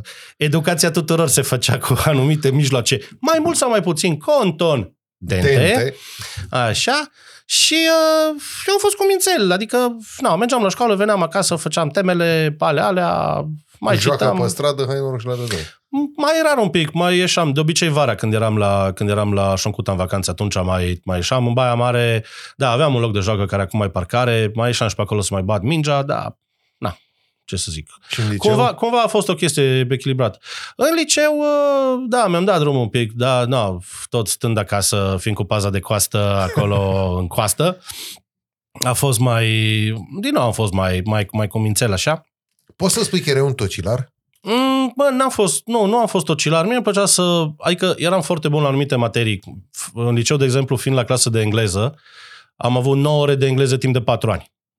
Adică 7 ore de engleză plus 2 ore de altă materie în limba engleză, adică cultură, civilizație engleză, americană și așa mai departe. Uh, știam, bine, eu engleză o știam din burta lui mama, că, că era studentă când eram eu pe acolo și o dezvoltam. Îmi imaginez un alien de figurat. uh, și uh, ce să zic, Da, da, da, da, un alien cu barbă. da, Atenție. da, mulți prieteni de-a mei când văd poze cu mine mai vechi de, nu știu, 2000 sau ceva, zic, hai mă, dar n-ai avut barbă. Jesus, really. um, și uh, asta zic, Da. da, Vezi că ai pus o poză cu tine pe Facebook am mai de când multe, erai da, mic da. și zic, fără barbă? Ăsta e ca mine? A fost fără barbă? Da, la și un moment dat? prieten de-a meu a luat poza aia alb-negru, cred că aveam un an sau ceva, a decupat barba mea actuală, a pus-o pe poză și mi-a trimis-o și și pe aia am pus o poză de profil la un moment dat, de a răstat Facebook-ul. Da. Și asta zic, deci eram, eram bun la engleză, îmi plăcea istoria, eram bun la istorie, ce mai făceam? France, fiind la liceu Mihai Minescu din Baia Mare, liceu umanist, N-aveam eu caiet de mate, cu toate că dirigul Marius Crăciun era de matematică, un om super fan și ăsta, care și el, la fel ca alți profesori de materii realiste, a înțeles că nu trebuie să-și pună mintea foarte mult cu noi, fiindcă în afară de vreo 2-3 din clasă. Bă, deci, sincer, eu nu știu cum dracu am trecut la matematică în liceu. Că mergeam la o Nu colegă... vreau să-mi aduc aminte cum am trecut eu de chimie. A, da, și am rămas odată... Adică am aș rămas odată- prefera să nu. Am rămas corigel la fizică, nu mai țin minte, cred că în a doua, în trimestru 2, că încă mai erau trimestrele pe atunci, și am ajuns acasă și mă întreabă maica mea, nu, dă să-ți văd carnetul și eram... Stai. Um, și aveam o profesoară foarte bună. Bă, dar nu înțelegeam fizica, adică n-am... Eu în clasa 8 am înțeles fizica de-a 6 de exemplu. Și la liceu, doamna respectivă, nu mai țin minte cum o chema, ea chiar voia să ne învețe fizică, dar Se străduia săraca. Bă, cu mine și cu, cu un coleg, cu Răzvan, nu a avut cu cine. Și noi de-am rămas corigenți în trimestru 2 și în trimestru 3 țin minte că el era în banca 1, eu eram în banca 3 la geam și la ora de fizică mergeam stă, și, și stăteam lângă el. Și chiar prima dată și am zis, bă, dacă toți suntem corigenții clasei, idioții, supremi, cred că în rest nu mai era nimeni corigent la nimic, la noi de am rămas. Și am zis, bă, dacă toți suntem noi idioții clasei la fizică, hai să stăm unul lângă altul. Bă, și ne punem, mă duc lângă el, colegul celălalt vine în locul meu Și intră profa și se uită la noi. Și au rămas așa blocat. Zice, Banca Corigenților? Mm-hmm. Știu că am luat un 5 și un 7, îmi ieșea media și la un moment dat, din momentul ăla, eu n-am mai dat la fizică. La ultimul a zis, nu mă risc să mă mai ridice în picioare sau ceva, că bai. N-are rost. Mi-a ieșit media. Maica mea, când a văzut că am rămas corigent la fizică, a început să râdă cu lacrimi. Uh, Mișto reacție. nu a fost bun, dar nu, eu nu, ea, ea chiar râdea, adică râdea la modul de se spărgea de râs. Pe bun. Fiindcă au zis serios, corigent la fizică și am zis, da mă, habar n-am despre ce e vorba. Și era, ma, bine. Îți trebuie ore să... Da, cred că, cred că, mă, cred că am, am fost trimis la ore. Știu că la chimie am făcut la un moment dat ceva ore. Nu, nu, nu, pe mine, pe mine săraca nici În măcar nu s-a particular mai și chinuit să în mă asta și- trimită la chimie în particular. A zice, bă, nu, nu se poate. La notele astea însemnă o cheltuială total inutilă de bani. Du-te, roagă-te de profesoară, fă ce dracu îi face, trebuie să intri în bac. Mă, la, la noi la Adică, chimie, n-ai. la chimie în, uh, în gimnaziu am avut o profesoară foarte bună și uh, acolo, deci în... Mă, da, ai înțeles ceva din organică și anorganică? Ha?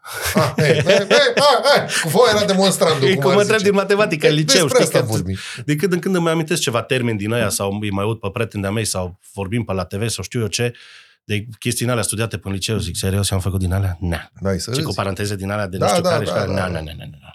Țin minte că avea radicali, la radicali eram ok. Da. Și, a, da, în liceu uh, țin minte că distracția supremă la noi, la chimie, era că ne veneau uh, niște profesoare tinere, tinere la modul de două, adică eu cred că erau proaspăt absolvente de facultate, Sau poate că erau Bă, la... și părând, una după alta, to- Pedagogie. toate au rămas însărcinate. Deci, jur, venea câte una șase luni, însărcinată a doua. Era ceva în aer. Deci nu știu ce era în aer, unde umblau ele, unde, și nu știu, dar... Uh, um, da, a, a, asta zic. Am avut cam câte două profesoare pe an. Cred că una, sing- pe una singură am avut-o un an întreg. Mă, dar nu s-a găsit niciuna care să te convingă cumva către materiile astea mai re- Nu că nu, realiste? nu-mi stătea minte, adică nu mă interesa. Pe mine mă interesa și la fizică, și la mate, și la chimie să-mi iau note de trecere. Pe și bune. pe ce te concentrai? Pe astea umaniste, română? Engleză, franceză, română, latină, am mers la... Istoria făcea parte Istorie, atunci din am, tine? mergeam la olimpiezuri, cum le ziceam Așa. noi. Uh, și concursuri de engleză. La franceză cred că n-am mers la olimpiadă. Uh, la română cred că am mai mers, am mai mers la istorie, am mai mers la latină și la concursul și la olimpiadă. Eu încerc Dar, să-mi dau dar mai, seama... mult să mă, mai mult să mă testez pe mine, că nu era, adică n-am fost așa, cum să zic, pornit să ajung. Era mai mult o chestie de test pentru mine, să văd cam unde îs față de alții, Aha. știi? Încerc să te identific cum erai atunci copilul, zurbagiu, cu mințel, a căzut cumva în Nu. cărți, nu știu, încerc, nu serios, încerc să-mi dau seama ce dracu te-a trimis către istorie. Vorbesc serios pentru că nu este un domeniu din care la ora actuală un tânăr să facă o profesie. Din păcate și subliniez din păcate. Din păcate, da, istoria... Ca și geografie. Bine, acum, de exemplu, uh, o duci destul de bine dacă ești arheolog. fiindcă este acum- un punct pe care vreau să-l Pe atingem. arheologie, acum chiar e, e de lucru în țară la greu. Serios? Da, da, da, da. Sunt situri în care se lucrează ca lumea. Toate sunt pornite datorită, că e o pozitivă clar, datorită autostrăzilor. Multe dintre ele, da. Deci, până la urmă, autostrada pentru noi e un noroc. Da, pentru noi și, și să știi că pe traseele de autostradă au fost descoperite chestii absolut demențiale în ultimii ani. Te rog, de la dă-ne cel mai tare necropole, exemplu. ne, o necropolă celtică, de exemplu, dacă bine țin o minte, în județul Cluj. Am văzut pozele, un, un, un prieten a lucrat acolo și o descoperire absolut extraordinară. Nu te-a pasionat arheologia? Uh, Sau n-ai răbdare? aș, bă, nu știu, nu am simțit neapărat o, o chemare. De și secția era istorie relații internaționale, fiindcă eu voiam să mă duc un pic înspre altceva uh-huh. la un Mhm. moment dat. Dar am prins faza asta cu istoria militară și am zis, ok, hai să mă ocup de ea. Bă, e o pâine de mâncat în zona aia. Da, și... Adică și din perspectiva momentelor pe care le trăim. Pentru că poți Da. să găsești acolo niște explicații pentru tot ceea ce se întâmplă în jurul nostru. Sunt. Că E, până la urmă istoria se repetă sub o formă sau alta. da, ești, More or e, less. e destul de ciclică, ea. Asta zic. Uh-huh. Asta zic. Adică ai găsit o chestie chiar foarte mișto. Da, de și e altă- cam, și e cam de nișă la noi, fiindcă, după cum am zis, nu prea mai suntem mulți în țară care să studiem istorie militară, mai ales la modul clasic, cum o facem câțiva, adică hai la surse și lăsăm bibliografia numai Hai așa la, pentru... hai la bolțarie aia din hai la Austria, ea. știi? Da, da. Știi? Da, și apropo de asta, uh, Ungaria are comisie permanentă în arhivele de la Viena, ceea ce România nu are Păi nu avem nevoie. și nici nu o să aibă. Păi dar noi știm. Uh, și Ungaria, de când sunt prieten cu, de când Orban e bun prieten cu Putin, are comisie permanentă în arhivele rusești. Nici acolo nu ne trebuie. Da, nu avem nevoie, într-adevăr. Uh, aici e un minus. Pentru că noi am fost la Enorm. Vatican. Enorm. În, măi, lasă-mă, că am fost la Vatican în peciuri. Da, dar știi ce se va întâmpla la un moment dat? Și de fapt ce se întâmplă?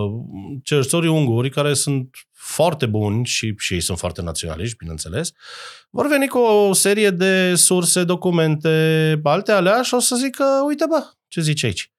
Și România, inclusiv la... Nu o să poată să contracareze cu Da, nimic. și din nou se va ajunge la urlete și înjurături și la conspirație. Că uite ce ne fac ăștia. Fără să gândească că, de fapt, ăștia ne fac chestia asta, fiindcă, de fapt, noi ne o facem noi singuri. Pentru că nu mergem Fiindcă să studiem. nu trimitem niște oameni acolo care să... Adică ar avea și unde să stea, da? Există o fundație, Elias, acolo, unde se poate sta, un, un, unde am stat și eu prima lună cât am fost în Viena, care aparține de Academia Română, de se poate sta acolo. Niște bani cât să-i dai... Da, într-adevăr, trebuie un salariu destul de serios, fiindcă e Viena. Și nu e chiar cea mai ieftină. Nu e ieftină deloc. Viena e mai scumpă decât restul Austriei, și, dar cred că e mai ieftină decât Clujul. Uh, La chirii E și posibil, mă rog, n-am mai fost de mult acolo, s-ar dar putea să fie. aia zic, să trimiți 2-3 oameni acolo care, da, ar fi bine să cunoască germana, să cunoască măcar unul dintre ei. În Austria te un pic descurci de bine cu paleografie. engleza. Nu, nu, nu, pentru documente A, zic. pentru documentare, da, fără discuție. Uh, să mai știu un pic de franceză, că era lingua franca pe diplomație pe o perioadă bună. Poate unul care să știe maghiară bine, fiindcă s-ar putea să ai documente în limba maghiară, care țin... Nu, Că nu. a existat un imperiu austro-ungar, Da, de care uităm. Da, și nu știi niciodată ce documente găsești, fiindcă probabil acum lumea are impresia că eu când zic de arhivele de la Viena mă refer doar la Transilvania. Nu, Viena are, după cum am zis, Asta zic. teancul ăla de bolțari erau pățările române extracarpatice. Nu aveau nicio legătură doar cu N-ar- Transilvania. N-aveau nicio legătură cu, cu Transilvania. Eu Transilvania nici n-am studiat-o la doctorat deloc. Păi ar fi fost alți bolțari. Păi Și erau n-aveai alți bolțari, roaba păi cu nu, că îmi trebuia jumătate de viață și eu oricum am făcut pe fanarioți. Deci eu eram cu fanarioții O mei bucățică. extracarpaticul, da? Dar oare acolo n-am putea să găsim totuși, nu știu, mă gândesc, studiind tot muntele ăla de informații, n-am putea să găsim, iată, și dovezi mai profunde sau mai, mai adânci despre o perioadă care lipsește iarăși din istoria Zi de României. continuitate. Nu, ă, dau dracu de continuitate. Mă Ba. refer la perioada de după retragerea aureliană. Adică continuitate. Și, păi da, dar nu în varianta aia. De ce spun chestia asta? Hai, hai că te opresc acum. Cel, Stai. cel mai vechi document de la Vatican este secol 8 sau 9. Asta vreau să aud de la Ăla tine. este cel mai vechi. Asta vreau să aud de la Și tine. chestia asta că ei țin documente sub cheie, că vezi, doamne, hai să fim, pardon, nu are nimeni niciun interes. Și dacă, Asta și dacă vreau cineva să are spui. impresia că uh, ar intra vreodată incognito, așa, sub formă de muscă, Incogito. Incogito sunt mulți, din păcate. Dacă ar intra acolo sub formă de muscă în beciurile Vaticanului, unde nu există documente. Documentele sunt în arhivă frumos, cu temperatură reglată, dar ți-am zis, aia nu țin cum țin instituțiile românești, unele documente super importante.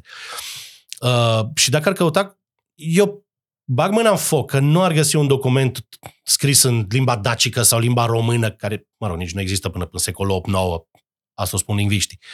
Uh, nu o să găsească ni- ni- niciun document în care să fie un soi de istorie a românilor după retragerea aureliană. Dacă cineva are impresia că acolo sunt niște cronici, niște documente din alea mari, unde este descrisă, descris spațiul românesc și românii după secolul 3 până în secolul, nu știu, până la Posada, până la alea. Dacii post-romani. Da, și istoria lor, bă, ăsta e bazm. Auzi, mă, dar până la urmă, cum e corect? Ok, e un Traian vis și um- Decebal sau Decebal și Traian? Da, Hai să revenim la vis. da e, o- e, e într-adevăr un vis umed pentru mulți dintre noi să găsim astfel de, de, de, de documente.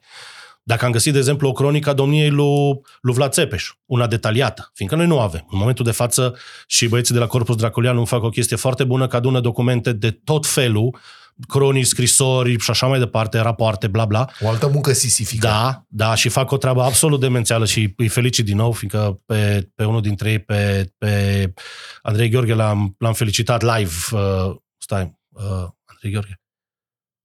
Sper că nu i-am bușit numele. E, Bă, Andrei Gheorghe scuze- era... scuze dacă- Andrei Gheorghe Da, e era Gheorghe. marele... Sigur e Gheorghe. Scuze dacă Bun. ți-am bușit numele, am o problemă cu numele.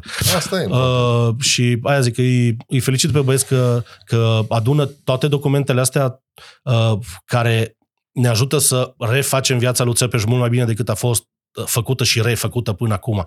Dar, din nou, uh, ar fi un vis umed, de exemplu, să găsim o cronică pe viața lui Tasu, pe, pe, pe viața lui Vlad II, da. pe campaniile lui sau uh, viața lui Mircea cel Bătrân, sau chiar a lui Țepeș. Oho, oho. Da.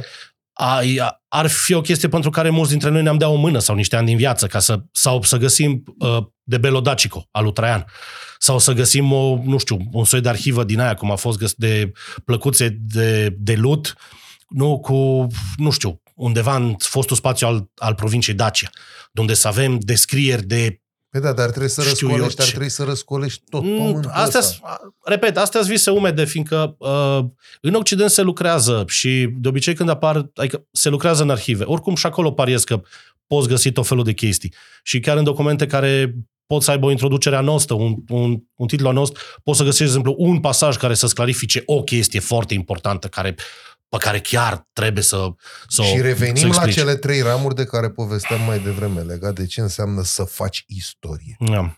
Știi? Vezi tu, uh, Andrei, aici și am vrut să te văd revoltat cu chestia asta. Retragerea aureliană și ce s-a întâmplat după retragerea aureliană a făcut subiectul foarte multor discuții. Aș face în continuare. Și o să Și fac în aiurea. continuare. Și se ridică de fiecare dată întrebarea cum moașii sa pe gheață dacii au fost mai repede uh, romanizați și latinizați decât alte popoare care au stat sub stăpânire mai multe sute Asta mi-a de ani. explicat eu într-un articol de-a meu, a apărut la Historia cu 2 Pe ani. care eu l-am citit, dar sunt convins că sunt mulți care nu i-au dat atenție. Unul la mână, bun, hai să o luăm de la capăt. Spațiile neromanizate în Imperiul Roman. Grecia, cultură veche scrisă, scrisă. Aici Da? vreau să ajung. Uh, spațiu palestinian, mă rog, Iudea, evrei, Scris. cultură veche scrisă, da? Păi au și cele 10 proști, care au fost 20, că i-a scăpat Da. una. lui. Sau piedecat eu. Știu, am văzut eu film. A, și, și eu l-am văzut. Uh, stai, stai, stai, stai, stai, stai, stai. Așa, um, bascii, care sunt populație din aia veche, veche, super veche europeană, da? Care nu au cultură, n-au avut cultură scrisă, dar ei fiind la dracu în pranzic în vârf de munte, nu a ajuns nimeni la ei. Fiindcă nu erai tâmpit să-ți faci zop trupele numai ca să cucerești niște triburi montane care oricum stau calme Când la un moment pune dat. punctul pe ei, trupele la vremea respectivă, chiar și în Imperiul Roman, costau al dracului de mult. Păi costau al dracu, fiindcă te lua la 18 ani în armată și ieșai la 43, adică Dacă aveai noroc. stagiul militar era de 25 de ani. Să nu se înțeleagă că Imperiul era în război tot timpul. Există unele războaie, într-adevăr, și cu mutări de trupe. Cum r- r- războiul dacic al lui Traian, dar nu războaiele, războiul. E un război cu două campanii. Mai suntem obișnuiți să spunem războaiele. Um, și, la, și la războiul ăsta sunt aduse trupe inclusiv din, uh, din Britania. Da, da, Sunt da, aduse da, da, legiuni. da, da. Și este cea mai mare armată adunată vreodată de Imperiul Roman. Da, revenim la asta. Ca să ajungem Bun. acolo, trebuie să trecem. Lumea mai comentează că, uite, domnule, au stat, uh, au stat romanii 400 de ani în, uh, în Britania și nu mai este asta. Hei, băieți, I'm sorry. bă, băieți, unul la mână. În, în anul 400 încep să vină germanicii, da? După care... Uh, Care să spunem că limba engleză e limba germanică. Limba engleză e limba germanică cu vreo 25% lexic, uh, lexic latin. Da? Și niște reguli gramaticale. Asta se poate verifica oricine are internet, că e dacoman, că nu-i dacoman, că ce îi, se poate verifica. Și asta o spun oamenii care studiază. Adică să vii tu, nei ca nimeni, să spui de fiecare dată Da, că mă, dar noi știm. toți specialiștii sunt vânduți conspirației. Bă, sincer, și eu aș vrea să fiu vândut conspirației. Să-mi dea conspirația, nu știu, 10.000 de euro pe lună să scriu numai tâmpenile pe care le scriu. Dar nu se întâmplă. Serios, deci chiar nu se întâmplă. Bun, Nu. revenim. Uh, în Anglia, da, după aia vin vikingii și în 1066 vin normanzii.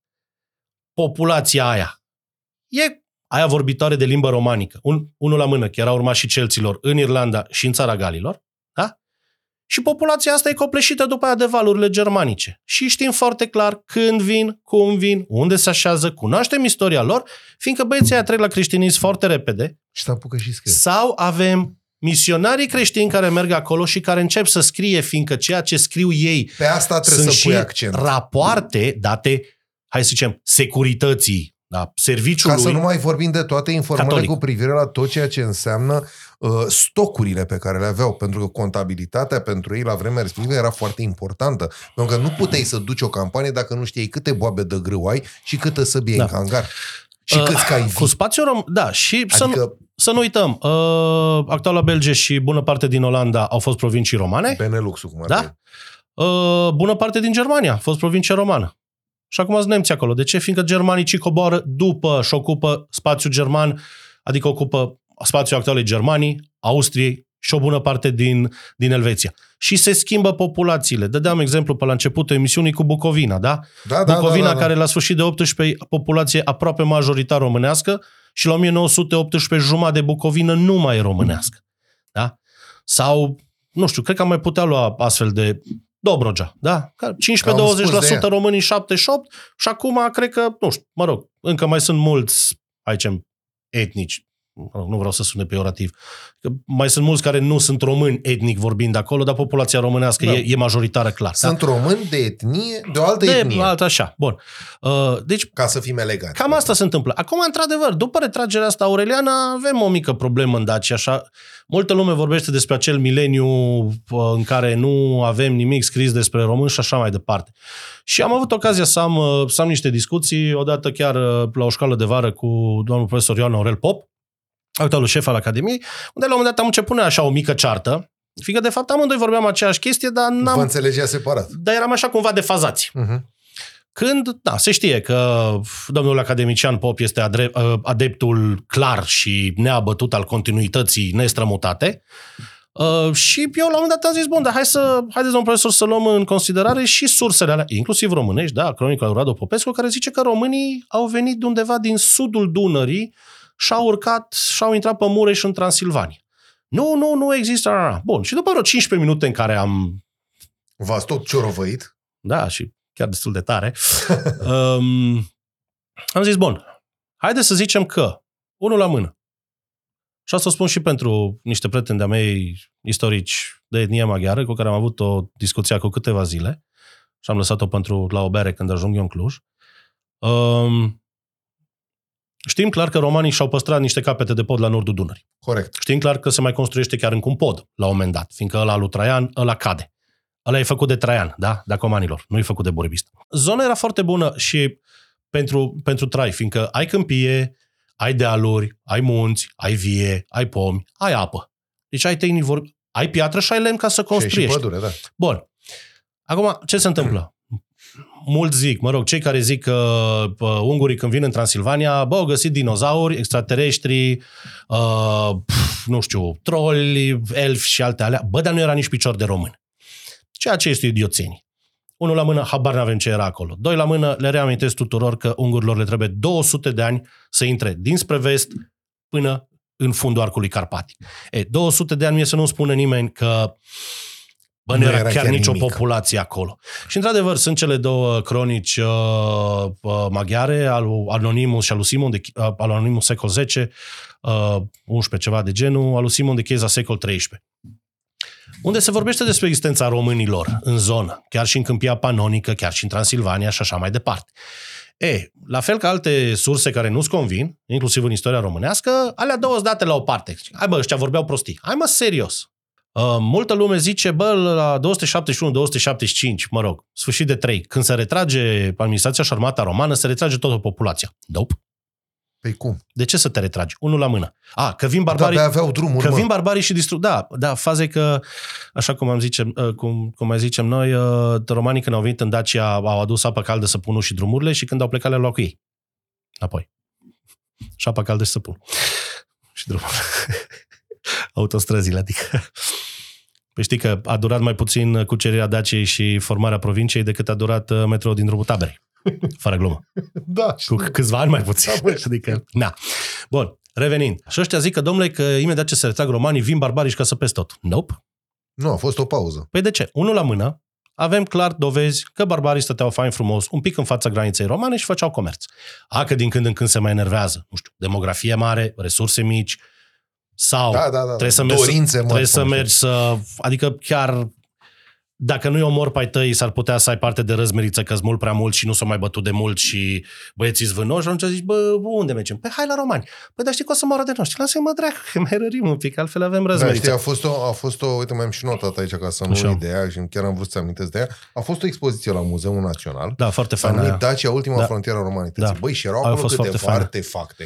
Da. Da, acolo vorbim, Domnul acolo vorbim de... doctor. Bun, o să, adică... Adică- o să revenim la Daci, că ăștia, ăștia și am și publicat carte despre Daci la Osprey în Anglia anul ăsta. Um, aia zic, oamenii se știau cu barbarii ăștia. Se observă, de exemplu, pe, O amfi- comuniune exista cu pe siguranță. amfiteatru, nu neapărat o comuniune, o relație O relație, poftim, da. am greșit eu. transfrontalieră, Exact, da. ca să zicem așa. E, economică, de fapt. Da. Pe scurt. Da, dar mai existau și alte relații, fiindcă mai circulă și informațiile. La modul de comercianții ăia sau fugarii ăia, băia, de fapt, mai duceau, ăia, unii mai erau și agenți dubli, ca să o, o spunem pe bune, da? Și mulți dintre ei au și rămas în zonă. Adică nu spune tu mie că în aia 200 de ani s-au retras Păi, unul, toți. Hai să unul fii la serioși. mână, tu, de exemplu, țăran daco-roman sau vorbitor de limbă romanică.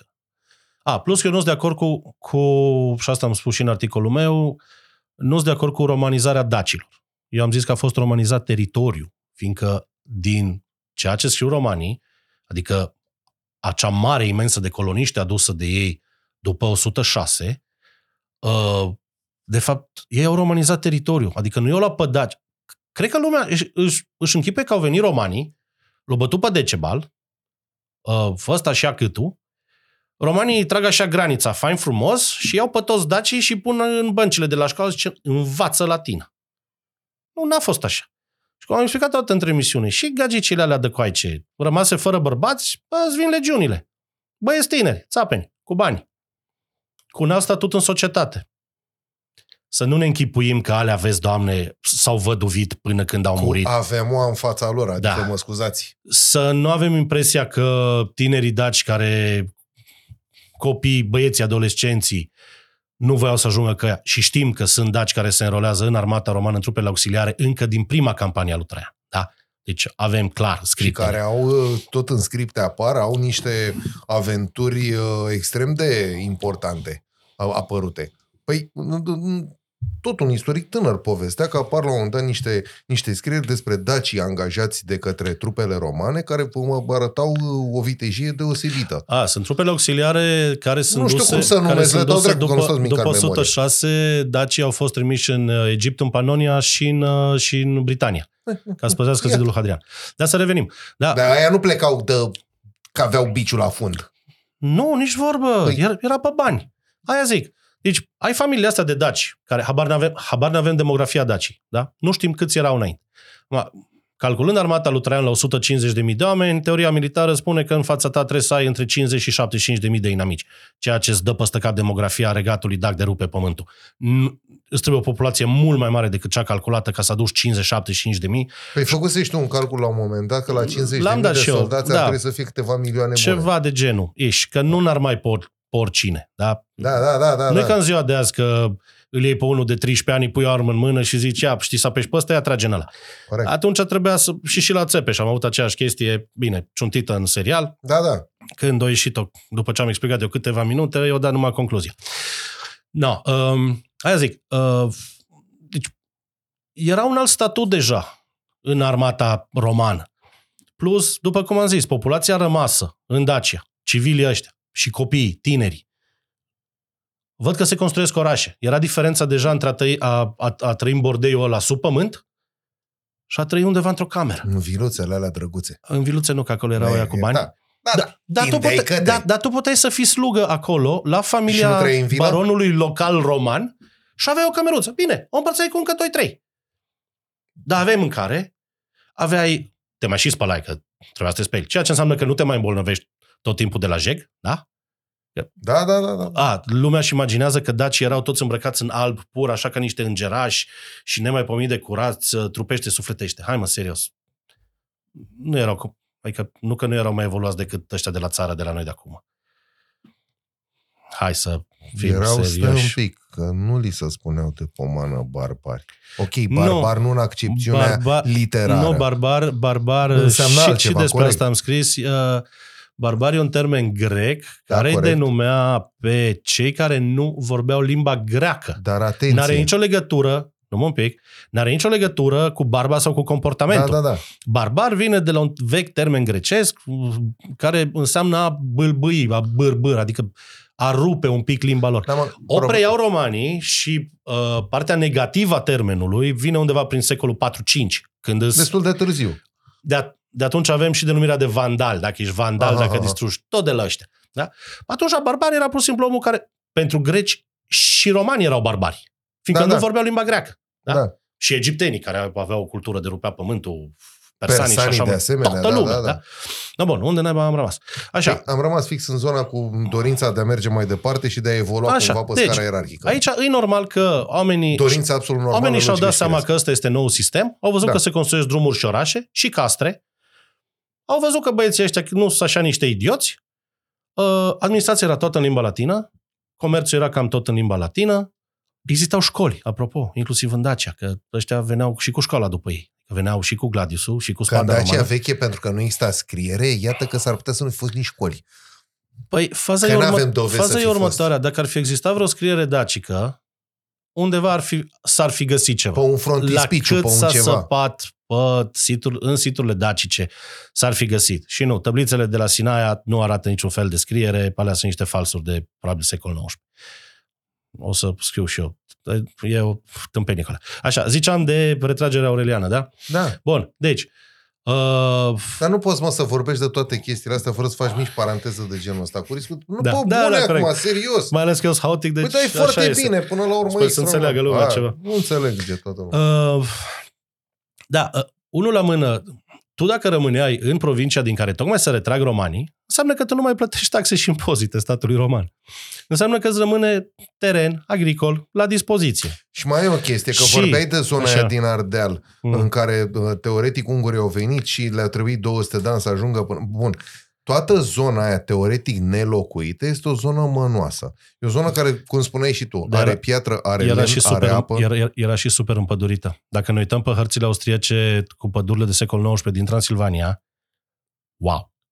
Păi și în, Super pădurile, și în pădurile germanice trăiau triburi foarte bine și Da. frumos. Deci nu veni tu să-mi spui mie că în zona aia super împădurită nu trăiau triburi. Dar ajungem acolo imediat. Ajungem acolo imediat. Că asta Păi nu, vreau dar să zic. trebuia să o punctez, că mă Deci, luase cap. vedem că uh, în fostele anfiteatre sunt urme de locuire, de zidirea porților și de locuire, deci e clar că băieții se bagă acolo fiindcă pot să le apere relativ ușor. Populația locală nu poate să apere castrele, fiindcă castrele sunt niște fortificații imense pe care numai legiunile știau să, să, să le apere ca lumea, sau Corect. auxiliarii. Se mai observă locuire, post retragere, într-adevăr, și în unele castre. Se observă că se baricadează un colț al unui castru, se face o fortificație mai mică și așa mai departe. Deci avem populație care rămâne, nu pleacă toți, că nu erau nebuni.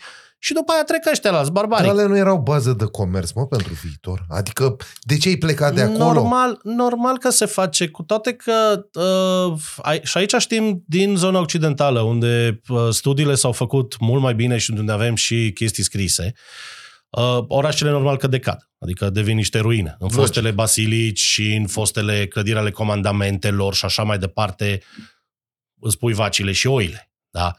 Uh, și așa mai departe. Uh, dar aia zic, faptul că barbarii, și asta era de fapt și discuția cu, cu, cu domnul Pop atunci,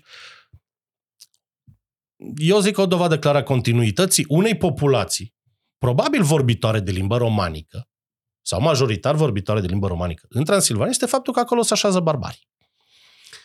Fiindcă barbarii, mai ales ăștia care vin din Est, pe cai, toate națiile ale asiatice, Goții, vizigoții, ostrogoții. ăștia toți vin un pic cam, cam, cam din nord. Dar așa, așa, se așează în zonă. Fiindcă ăia întotdeauna caută, uh, nomadul întotdeauna o să caute o populație locală. A se înțelege că nomazii nu erau neapărat aia care mergeau de nebun de colo-colo, aveau și ei nevoie de zone unde să-și crească animalele. Se mișcă uh, ori după climă, în general cam, cam, cam după climă. Sau au informații că dincolo sunt zone bogate și mai pot să mai și jefuiască un altul. Da, da, da. Bun, dar nomadul se va așeza întotdeauna în zone unde este o populație locală, care nu-i poate bate, că în general nu-i poate bate, dar populația locală, unul la mână, face păpică, are animale, are agricultură, știe unde e sarea, știe unde e aurul, uh, știe unde duce râul ăsta și știe ce dincolo de dealul ăla sau de muntele ăla. E unul mai tare ca noi acolo sau nu? Și atunci tu nomad vii și zici, bă, Hold your hai horses. să nu ne batem, noi vă, noi vă protejăm, că poate să vină șeful comunității să zică, știi, bă, dincolo de deal e unul rău care vine și ne fură găină. A, mă duc să-l bat. Câți oameni are? Păi 100. Păi am 1000. Dă-l dracu. Hai. Cu siguranță că există și găși din astea armate care s-au format după retragere. Da? Și ăștia s-au tot așezat. Deci e normal că ei se așează undeva într-o zonă unde Adică, ok, puteau să așeze două săptămâni. Eu cred că după Bă, dar nu prostituție, Dar nu rămâne mercenariatul... 200 de ani. Cred că după prostituție, mercenariatul e una dintre cele mai vechi meserii. A, nu, cea mai veche e de vânător cu legător. Adică Bine, vânător. cred că nu. Da, și soldat, într-adevăr. Asta cu Asta prostituția zic, e un pic mult mai, mult, mult mai încoace. Dar sună bine așa, da. De Și atunci, dacă ne bazăm pe această, pe această teorie și mergem pe acest fapt istoric, evident, este clar că ceea ce spui tu acum referitor la nomazi poate să stea perfect în picioare. Că până la urmă găsim niște morminte de ale lor, că până la urmă găsim niște urme de așezări Aici- de ale lor. Pe partea de morminte, acolo avem într-adevăr o problemă, fiindcă nu avem morminte ale unei populații locale. Nu avem urme ale unor așezări rurale. Deci dacă au fost și s-a construit peste ele ulterior, adică avem actualele sate, orașe, e bai. Că nu prea avem cum să le descoperim. Și noi cam până prin Evul Mediu, în afară de necropolele alea ore antice, ori mai descoperi din când în când niște avari sau alte alea, au, Și Adică asta te referi nu la, ai- și asta nu ai te referi la dovezile tot arheologice. spațiul, nu neapărat la spațiul din Ardeal, nu? cam la tot spațiu, da. Păi și atunci putem să mergem pe o idee, nu știu, te întrebam. Și Mă întrebam, arheologic, din punct de vedere arheologic, faze foarte nasoale. Păi acum mi-a bubuit în cap. N-am putea totuși merge uh, pe o altă teză și anume aceea că există o continuitate locală, adică pe localități foarte vechi există localitățile moderne. Acum, te întreb, știi, nu știi știu, cum în, e? Dacă, dacă te uiți la... în la, Europa e o practică? Uh, aici. Aici, cu toate că acolo, din moment ce, ce băieții practic nu s-au oprit din scris din epoca antică până acum, e mai simplu de văzut când a fost fondat orașul ăla, când fortul ăla, care după Care e care... cel mai vechi oraș din România Uh, uh, atestat? oh, stai că știam. Sau nu neapărat oraș? sat, Asta era comună, întrebare ceva. la un quiz. Ah. Uh, stai, stai, stai, stai, stai. Nu trebuie să-mi spui neapărat nume, trebuie să-mi spui anul. Uh, Tomisu, Constanța. Dacă bine țin eu minte. Da, Mhm. e cel mai vechi cu locuire continuă. Da. Cred că Tomisu e. Și atunci putem să extrapolăm existența lui? Sau modul Adică? lui de a exista? Nu, acolo e, acolo e altă placă turnantă. E Că știi altceva. de ce te întreb, spunându-mi chestia Z- asta, Zona, zona a fost tot timpul legată de, o, de un soi de autoritate. ne întoarcem la comerț, care a ținut Tomisu în picioare. Da, dar acolo vorbim și de, și de o linie de apărare pe, pe Dunăre. Da. Da, da, da, da, da. da. Până când, Da. vin, până când vin avarii în secolul 6, zona e prosperă. Dacă bine țin o minte, avarii sunt aia care vin și fac zob tot. Nu, dar eu încerc, în să, Dobrogea. încerc cumva să identific ceea ce spuneai tu, că eu refuz să cred totuși că nu găsim acele dovezi care să ateste faptul că, sau mă rog, acele dovezi m, din acele morminte care să, con- să se constituie în dovezi care să arate totuși că există populație în zonă. Știu, aici avem o problemă. Și atunci să mergem cumva eventual pe un ritual de, uh, nu știu, incinerare, nu? N-ai ști. Și Uite, vezi, de asta e atât de minunată Păi și la istoria. Daci, și la Daci avem incinerare, dar avem după aia de, depunerea uh, cenușii, a oaselor, a resturilor de oase calcinate, a părți din arme și armuri sau a armelor îndoite, le avem depuse în gropi. Și la Daci avem un vid de morminte la un moment dat. Da, asta lasă, E- o, da, asta e- lasă o gaură în istorie E care... cu, de, e cu care skepsis mare. Da, da, uite, vezi, din toate găurile astea se nasc aceste teze și teorii. da ne și plac sau nu ne faza e plac, că- fac parte din... Da, faza e Mm. că bă, nici nu prea ai argumente să aduci la un moment dat la anumite contre ale celorlalți. Luptându-te cu toate nebuniile astea din istorie și făcând așa, dacă vrei, la vârsta ta minunată, o... să încercăm să tragi o concluzie. Cine e Andrei Pogăceaș azi? Meh, Eu nu mă Încerc consider. să sparg un pic discuția asta, știi? Să Ai, te eu, scot eu nu un pic mă, din nu, nu mă elementul tău. consider, nu știu cum ai zis, faimos sau ce persoană, sau nu mai știu ce este acolo. Am exagerat, vedetă. Mă, sunt redactor la editura Corint și îmi văd de istoria mea acasă și de viața mea și de concerte metal și de reconstruire istorică. Și ești cel ce ai visat să fii în facultate când ai descoperit cu adevărat istoria? Nu m-am propus ceva anume și poate că o să sune ciudat, dar eu sunt genul care nu își face planuri pe termen lung. Adică știu cam ce vreau să fac și unde vreau să ajung. Uh, Asta te ajută să faci istorie? a, da. Da, pe dacă ar fi după altceva, după bani sau altceva, clar. Poți să spui, poți să spui M-aș că ești... apuca de, bă, cum era faza aia, de acum vreo două zile, de prășit și de strâns fân, da? Da, da. Poți să spui că ești, poți să spui că ești încrasat sau înțepenit în niște cutume ale studiului istoriei sau ești un răzvrătit al ei? Al studiului, de fapt. Bă, nu sunt răzvrătit. uh, Bă, da, normal, am învățat uh, cercetare istorică la Cluj, care și de fapt asta e o chestie pe care o spun mulți, că, a, că școala de Cluj, școala de Cluj e al dracu de bună. Am fost învățat să gândesc, să fac cercetare. Și am fost învățat să, să încerc să găsesc argumente unind niște puncte și ieșind din, uh, din uh, cum să zic, unicitatea asta mioritică, da? Uh, pornind de la fazele că noi suntem prima civilizație, să mă rog, dacii, că Mihai Viteazu a făcut aia și aia, că Ștefan a făcut aia și aia. Istoria noastră a fost de la început, încă din preistorie, foarte legată de tot ce s-a întâmplat la nivel cel puțin european, dacă nu chiar și asiatic.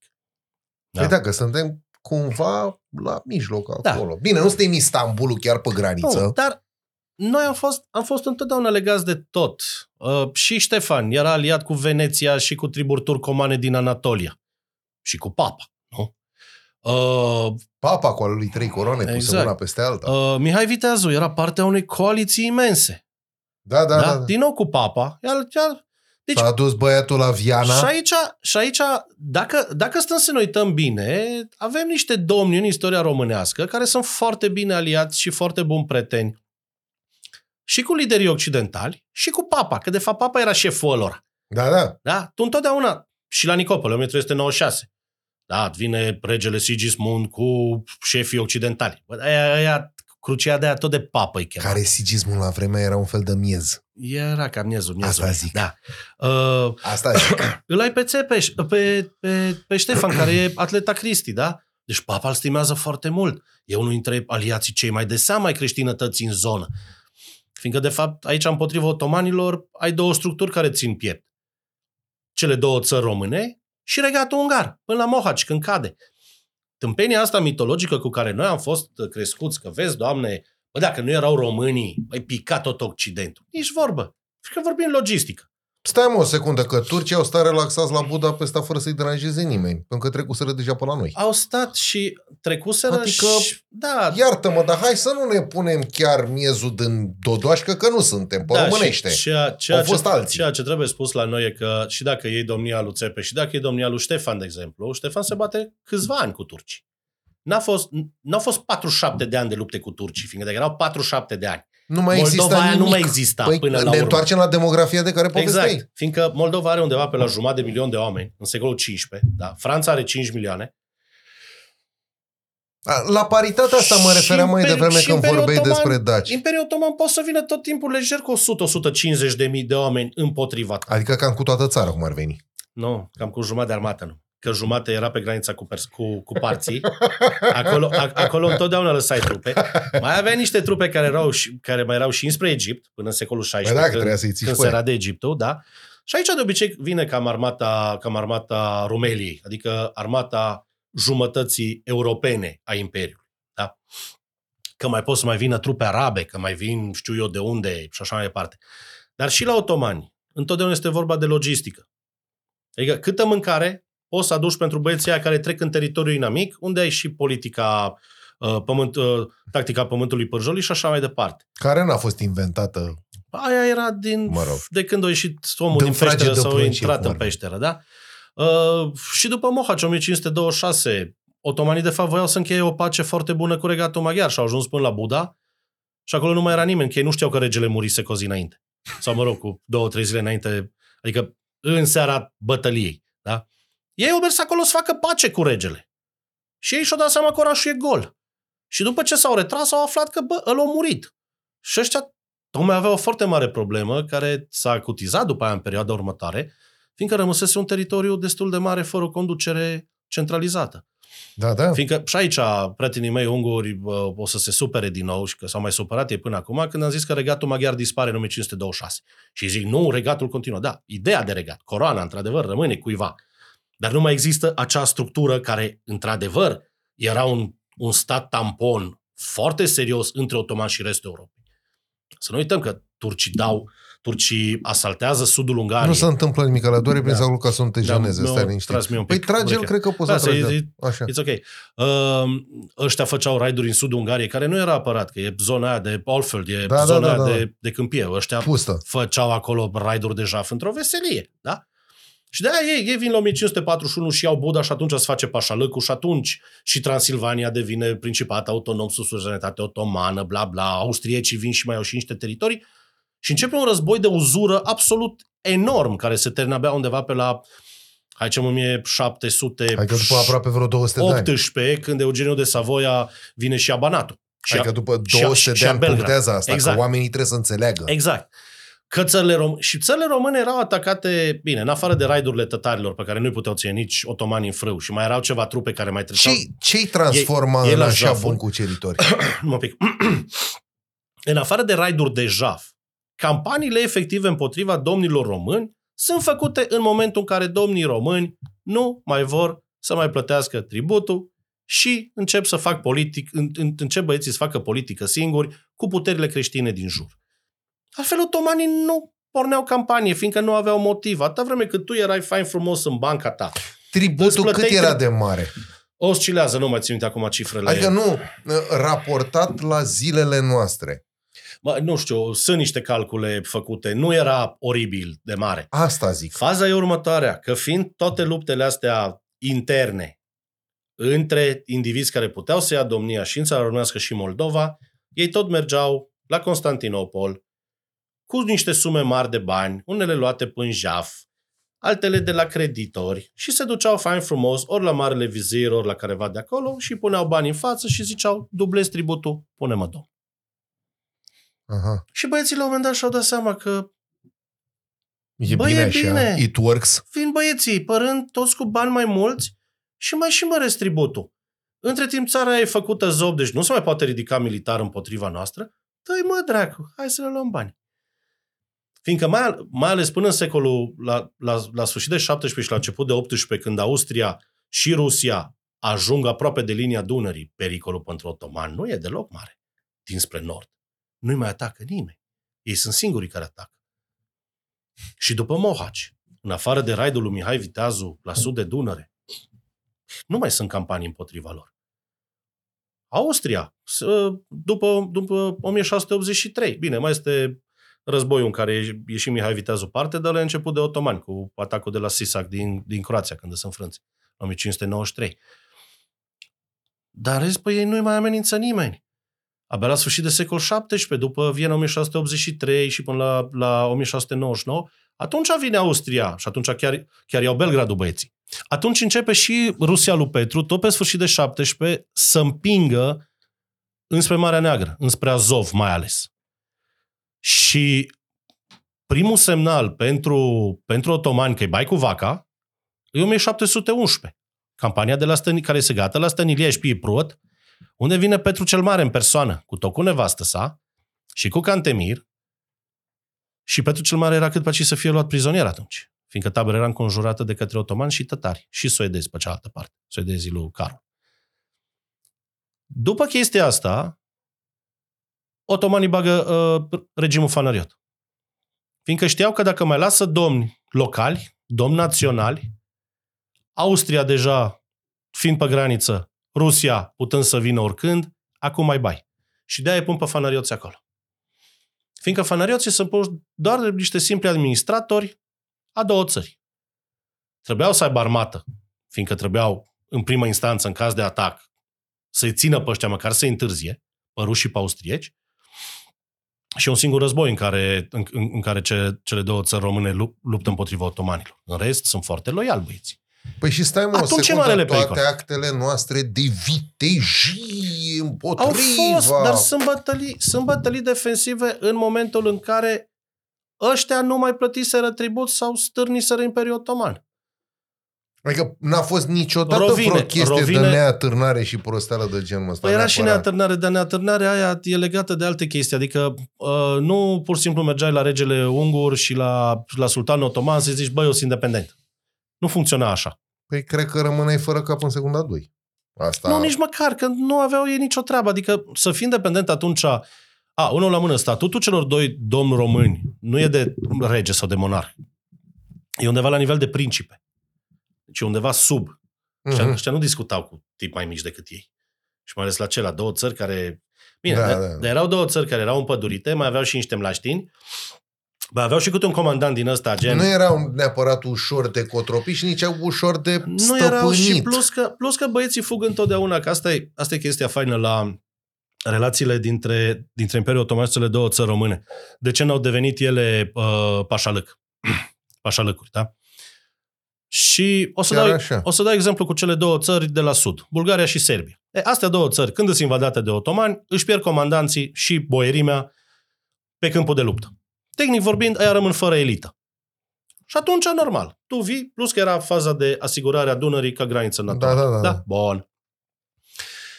În cazul Moldovei și țării românești, de fiecare dată când vin otomanii, da, se dă o bătălie, dar undeva într-un loc ales de români, fiindcă ăștia adunau 5, 10 mii de oameni. Păi stai că asta arată totuși un pic de inteligență și pe lângă chestia asta Păi și normal. întărește puțin fuga e rușinoasă, dai o leacă sănătoasă. Dar nu că ei nu fugeau neapărat. Se retrăgeau ei strategic. și atră- își atrăgeau uh, dușmanul într-o zonă pe care să o controleze, inclusiv geografic. Adică... Bă, dar noi n-am avut niciodată boierimea distrusă până în pânzele albe. Exact aia vreau să zic. Asta zic, adică... Stai că acum ziceam.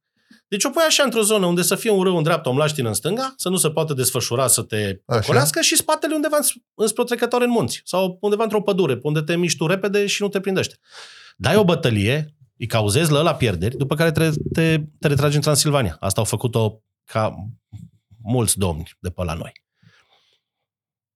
Să nu uităm că Și și... vezi tu, uite, chestiile astea totuși Și- în școală nu se povestesc așa. Nu, nu avea... At- uh, bine, ziceam de 10.000 de oameni pe care le adună țările române, cifra aia de 40.000 de moldoveni la Vaslui, sau mă rog, de oameni din armata lui Ștefan la Vaslui, e un bas. Te-am auzit spunând că este cea mai mare victorie a noastră ever. E una dintre cele mai superbe victorii uh, creștine asupra otomanilor din spațiul european. Încă au mai fost și alte victorii în alte spații, mediteranean și așa mai departe. Uh, bun, și campania aia de, e de fapt o campanie de pedepsire a lui Soliman, a comandantului otoman, care în vara lui 74 nu reușise să ia, cred că, mă rog, un, un oraș albanez, nu știu exact cum se pronunță, o, o fortificație din Albania, fiindcă el, el e trimis în ianuarie, ori otomanii nu fac campanii iarnă. Da, pentru că sunt... Și ne spun cronicile- Nu sunt, dar nu sunt ei pregătiți. Plus Amândoi că- a fost în Turcia și am văzut. Plus că o bună parte din uh, trenul de bagaje armate otomane era asigurat de cămile și cămila iarna, eh, eh. Da, nu prea, nu prea se descurcă. Uh, și Deși în deșert iarna e frig. Uh, noaptea e frig. noapte e frig, dar acolo sunt alte condiții și nu-i apă, nu-i umezeală, nu-i alte alea, pe când uh, la, La nu Vas- ți intră frigul la noase la de zi că Vaslui, te de lovi exemplu, trenul. uh, sp- uh, sp- cro- cronicile otomane, unele dintre ele trec așa rapid, un, un rând numai despre înfrângere, dar una dintre, una dintre cronici uh, zice ceva de genul că uh, vulturii care altă dată zburau în bătălie au ajuns la Vaslui ca niște găini jumulite. Deci stai seama pe Că ce i-au au prins, trecut. flaie, i-au, i-au prins ploaia și lapovița și alte alea și na. Uh, da, asta zic, uh, îl avem și pe Mircea cel Bătrân care se retrage în Transilvania. Îl avem și pe Țepeș care se retrage în Transilvania. Îl avem pe Ștefan, care după bătălia uh, de la Valea Albă războieni din 76 se retrage în Transilvania și victoria e adusă de faptul că cetățile rezistă și de faptul că Ștefan se întoarce înapoi în Moldova cu armata transilvaneană comandată, comandată de voievodul Batori. Deci au, f- au fost niște alianțe între țările astea și ex- exista o cooperare și între Transilvania și, și Muntenia și între Transilvania și, și, și Moldova. Deci se vorbea totuși aceeași limbă până la urmă. Adică stai. Iși, iși, dar ei, ei aveau nevoie să, să țină cele două țări uh, sigure și cu domnilor pe, pe tron și cu niște domni care să fie anti-otomani. Auzi, hai să în lămurim o cazul chestie. Moldovei era, era mult mai simplu și de-aia zic, ăștia neavând nici mulți oameni, ei nici nu puteau permite să rămână într-o bătălie foarte mult. Normal. Și retragerea aia. Dar asta e chestie Nu, nu era logice. retragere, o, o retragere de lașitate sau ceva. Nu, nu, nu. nu, Era nu. pur și simplu să-și conserve numerele, fiindcă Pe Da. revin la ce spuneai tu referitor la Da. bulgari și la sârbi. dacă rămâneau la fel cum au rămas uh, bulgarii la Marița sau, uh, sau sârbii la Kosovo, păi da, oto, otomanii ar fi că să, sau ungurii la Mohaci, unde pierderile sunt de ordinul zecilor de mii. Că acolo nobilima maghiară a fost făcută zob, efectiv, ca, care nu moare în luptă, îs executați a doua zi. Sunt niște masacre totale, fiindcă în estul Europei asta mai este și o să o mai repet până să o priceapă toată lumea. Aici întotdeauna bătăliile au fost de anihilare. Aici nu-ți permiteai să-ți lași dușmanul să mai stea în picioare sau să se retragă. Aici trebuia să-l prinzi. E, românii erau foarte buni la a da un caft așa rapid cu, cu inamicul, după care se retrăgeau, fiindcă nu puteau efectiv să-l țină numeric. Nu aveau Da, de da. unde să scoată. E, asta e foarte important să spui, că din punct de vedere numeric nu făceam față, Da. că din punct de vedere, din punct de vedere Și financiar, nici, și nu nici, puteam și nici să tehnologic, susținem. fiindcă, uite, de exemplu, Da, exact, exact. otomanii deja, mă rog, ienicerii, porții, în uh, perioada lui Ștefan, deja cam erau înarmați cu arme de foc. Bă, da, se naște o întrebare Hmm. pe care îmi doresc foarte mult dacă am putea cumva, sub o formă sau alta, să încercăm să o lămurim. Bă, ce le-a trebuit atât de mult, mă, Moldovei și țării românești să încerce o unire? Dar n-aveau, dar nu, nu Pentru că exista. limba, limba, Ești. Limba, de fapt, era cam slavonă. uh, Stai un pic, noi nu ne gândim la limba populației. Vorbim despre limba elitei, care se ocupă de destinele țării. Iată, Hmm. iată. E mare întrebare, în ce limbă vorbea Ștefan cel Mare la curte? Păi se spune că Și încă vorbea nu turcă. știu. Mai nu știu dacă Ștefan vorbea turcă, Țepeș vorbea osmana, aia e clar. Păi n-a stat acolo. Dar nu văd de ce ar fi vorbit turcă. Eventual vreo slavonă sau vreo combinație de română cu slavonă. Hmm. Deci nu era neapărat română limba de Și bază. oricum, cred că dacă am auzit acum româna vorbită de Țepeș sau de, sau de Ștefan, că nu cred că am înțelege prea mult. Am ajuns la Țepeș. Am Și zis, n-am cum, să nu te, n-am cum să nu te întreb cum s-a întâmplat colaborarea minunată din punctul meu de vedere fantastică cu Netflix. Nu neapărat pentru tine, atenție, deși, și pentru Țepeș. deși o să râs pentru țepe și Nu, în nu, plus de eu chestia vorbesc asta, serios. mie mi s-a părut că producătorii mă, n-au încercat sub nicio formă să-l demonetizeze sau să-l demonizeze pe Țepeș. Ba din potrivă. Mi s-a părut că au încercat să fie cât se poate de echidistanță. Apropo, trebuie să vedeți Otomanii pe Netflix. Și seria 1, dar mai ales seria 2. Seria 2, da, evident. Uh, Uh, Dar ca să înțelegeți, vede și seria în primul întâi. rând, ca să înțeleagă toată lumea încă o dată, serialul n-a fost făcut de turci. Ok, Serialul este făcut de Netflix, care este companie americană. ok. Regizorul este american, noi la interviu stăteam, eram pe Zoom cu el, noi eram în Istanbul, el era în Los Angeles și este american cât se poate de american. Da, filmările au fost făcute într-adevăr în Turcia, să nu uităm că era primăvara lui 2021, încă era COVID, a, mi-au țățit și mie un pic dosul în aeroport la Istanbul la întoarcere că Istanbul era cam roșu cu lockdown, cu trupe pe stradă, cu arme pe ei și alte alea. Și Bucureștiul era cam roșu, dar dăduse, tocmai dăduse spre portocaliu, că m-au ținut un pic și erau doi indivizi acolo, un tip și o tipă care rupeau ceva engleză și eu le-am arătat testul PCR și bu, Bucharest, Bucharest, zic, yeah, Bucharest, uh. wait. Și au vorbit ceva în turcă cu cineva și m-au ținut câteva minute. Între timp, alții treceau pe lângă mine și eram ceva de genul, dude, serios Aici rămân. vreau acasă. și la un moment dat s-a sunat, nu știu ce au zis, m-a dat pașaportul, go. Zic, ok, hai. Da, în rest, foarte prietenoși oamenii. Uh, Cum au ajuns așa, să te cum au ajuns. contacteze? Bă, uh, ideea este că ei au contactat uh, și alți istorici români. Uh, unii nu le-au răspuns. Așa, tocmai mi-am amintit numele, e Adrian Gheorghe, cel de la Așa, Corpus Adrian Dracularum. Gheorghe. Nu, Andrei, Ok. da, era, era, eram pe aproape. Au mai contactat niște istorici români, unii se pare că nu le-au răspuns înapoi, alții au refuzat fiindcă era COVID. Așa? Nu o să le zic numele. Nu, ce să zic. Uh, eu mă bucur că au refuzat ei. Da, Bineînțeles. Uh, oricum, uh, uh, indiferent cine erau și ce activitate au și unii au o activitate foarte bogată, uh, ar fi mușcat-o la fel de tare cum a mușcat-o Mihai și cu mine. De ce spui asta? Uh, fiindcă după ce a apărut serialul, nu vreau să-ți arăt cum, mi arăta, cum ne arăta nouă inbox-ul de pe Facebook. Adică? Adică de la Hate? amenințări și înjurături, da. Am o pe bune? Oh, da, la greu. Oh, Bă, nu pot să cred. oh, vai, vai. Bă, da, a spus niște lucruri cât să poate Nu, de corecte și civilizate. De la stai. trădători împuțiți și bosgori și Nu, evrei du-te, și... mă. Da, Hai, mă! deci combinație din aia așa de cum am zis, iudeo-masonici, nu știu ce, deci am luat-o... Reptilianul 3 Da, da, și înjurători din alea. Unul chiar mi-a trimis un mesaj audio în care vreo două minute nu mă înjură și i-am scris și am transmis și eu înapoi aceleași urări de bine lui și familiei lui. Um, eh, no. Păi, Atât s-a putut. A, da. Um, no, și am, am mers acolo, Mihai a vorbit vreo șase ore, eu vreo patru ore.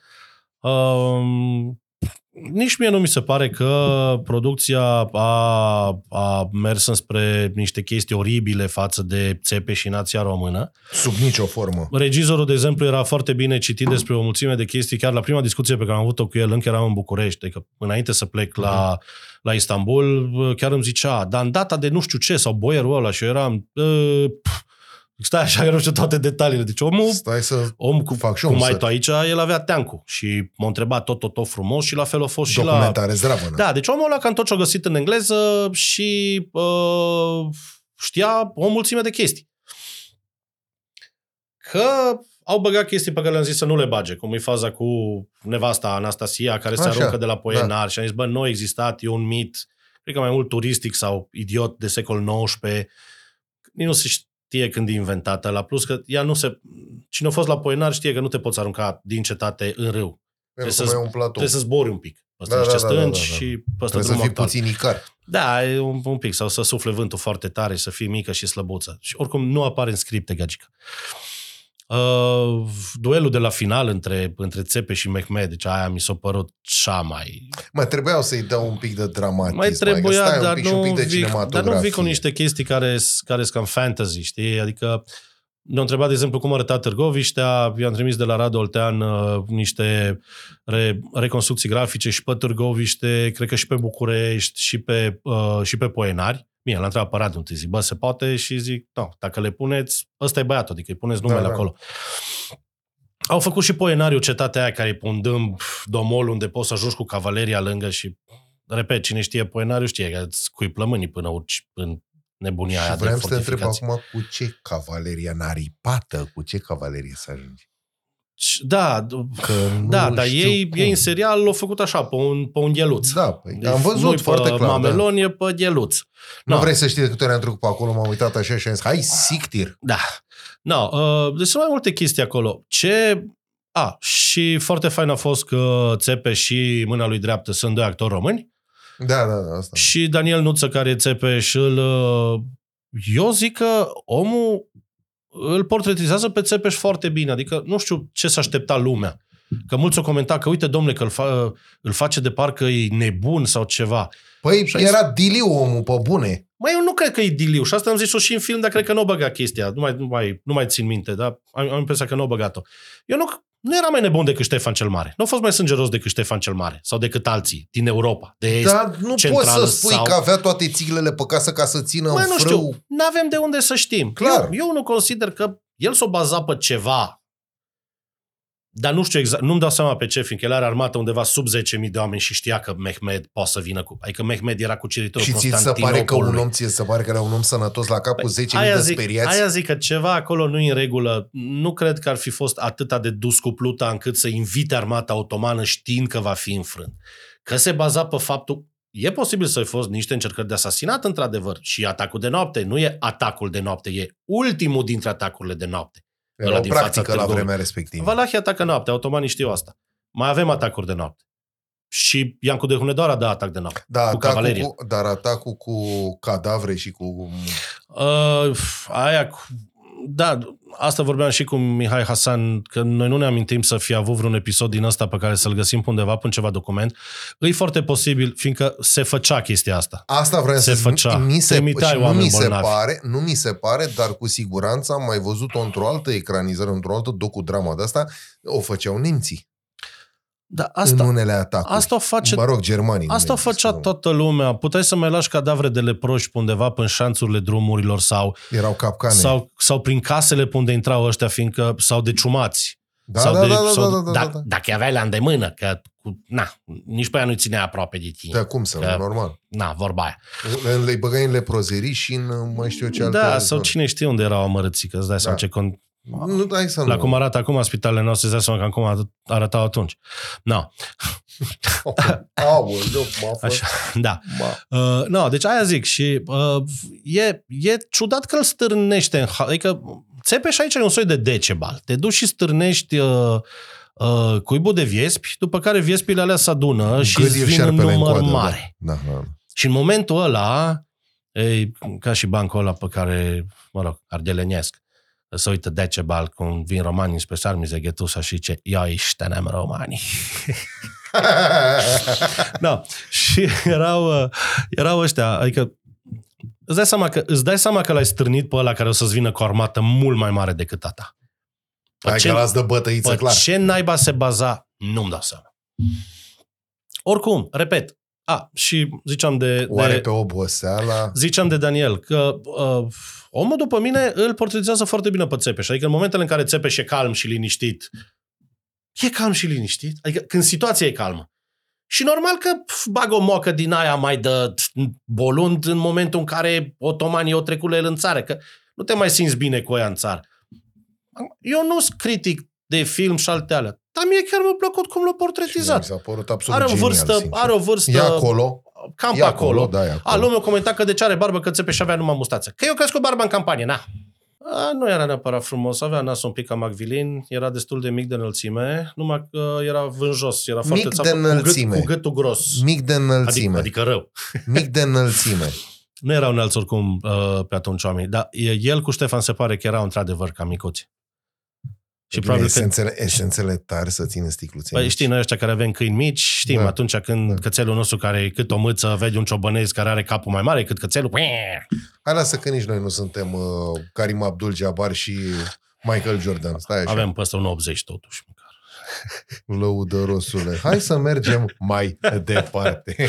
no, deci asta zic, uh, că mult, multă lume au zis și de, și de Țepeș că era nebun și așa e, e prezentat. Nu, nu cred. Cred că a fost pur și simplu un dom medieval al, al vremurilor lui și dacă luăm și descrierile lui, lui Ștefan, când se știe că și Ștefan la ospățuri Oh, consuma chestii și descăpățâna boieri. Na, că asta se făcea. Asta o fac mai mulți domni. Că la chef îi prinzi. hai să mai demitizăm ceva. Ia, Câte amante a avut Esteban el Grande? Hai, naiba știe. Câte au vrut? Ștefan cel Mare, ca să știți despre cine vorbim. Uh, știi, Vic Fane Nasot. Baban. Uh, câte au vrut? A fost însurat de trei ori.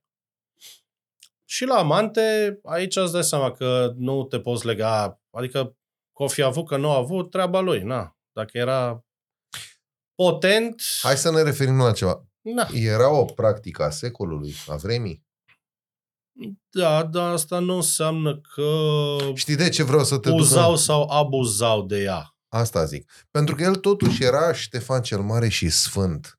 Atunci încă nu era Sfânt, Sfânt e după 90. Dă, uh, cu crucea în mână, cu mănăstiri făcute, gaci căreală cât cuprinde, șprițuri și chiolhane. Slavă Domnului și al cerului. Din când în când. Din... Nu știm. Asta cred că, cred că mai mult lumea își imaginează, așa cum zicem noi, că bă, am mâncat regește. Adică ai băgat în tine până te-ai Asta, mă, spart. că să, asta am învățat și noi la școală, că omul era șprițangiu. Mă rog, șprițangiu, că Păi, îi dar zice, plăceau cro- zice petreceri. cronica. Păi, asta da, zic. normal. Adică Da, aia era zic că- pe ele. Da, dar poate nu săptămânal. Poate din când în când. Deci La nu, două zile, da. nu știm când.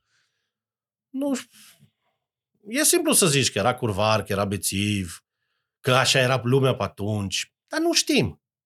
Nu, cred că ne dorim să fie așa ca să justificăm cumva acțiunile unor sau ale, sau știi? Posibil, nu știu. Să încercăm să ne identificăm cumva, mă gândesc, nu știu. Păi, acum- habar n-am. Gândite și tu că ești domnul, uh, domnul Moldovei, da? Și ești foarte tare. Ai Domnul, căruța de bani. mă rog, cu banii, da, faci rost, vorbea. Asta zic. Papa tocmai te-a numit în toată creștinătatea atleta Cristi. Ai și tu acolo niște băieți care să ia tronul așa, i-ai bătut pe tătari, i-ai bătut pe polonezi, i-ai bătut pe unguri, i-ai bătut pe turci, i-ai bătut pe valahi.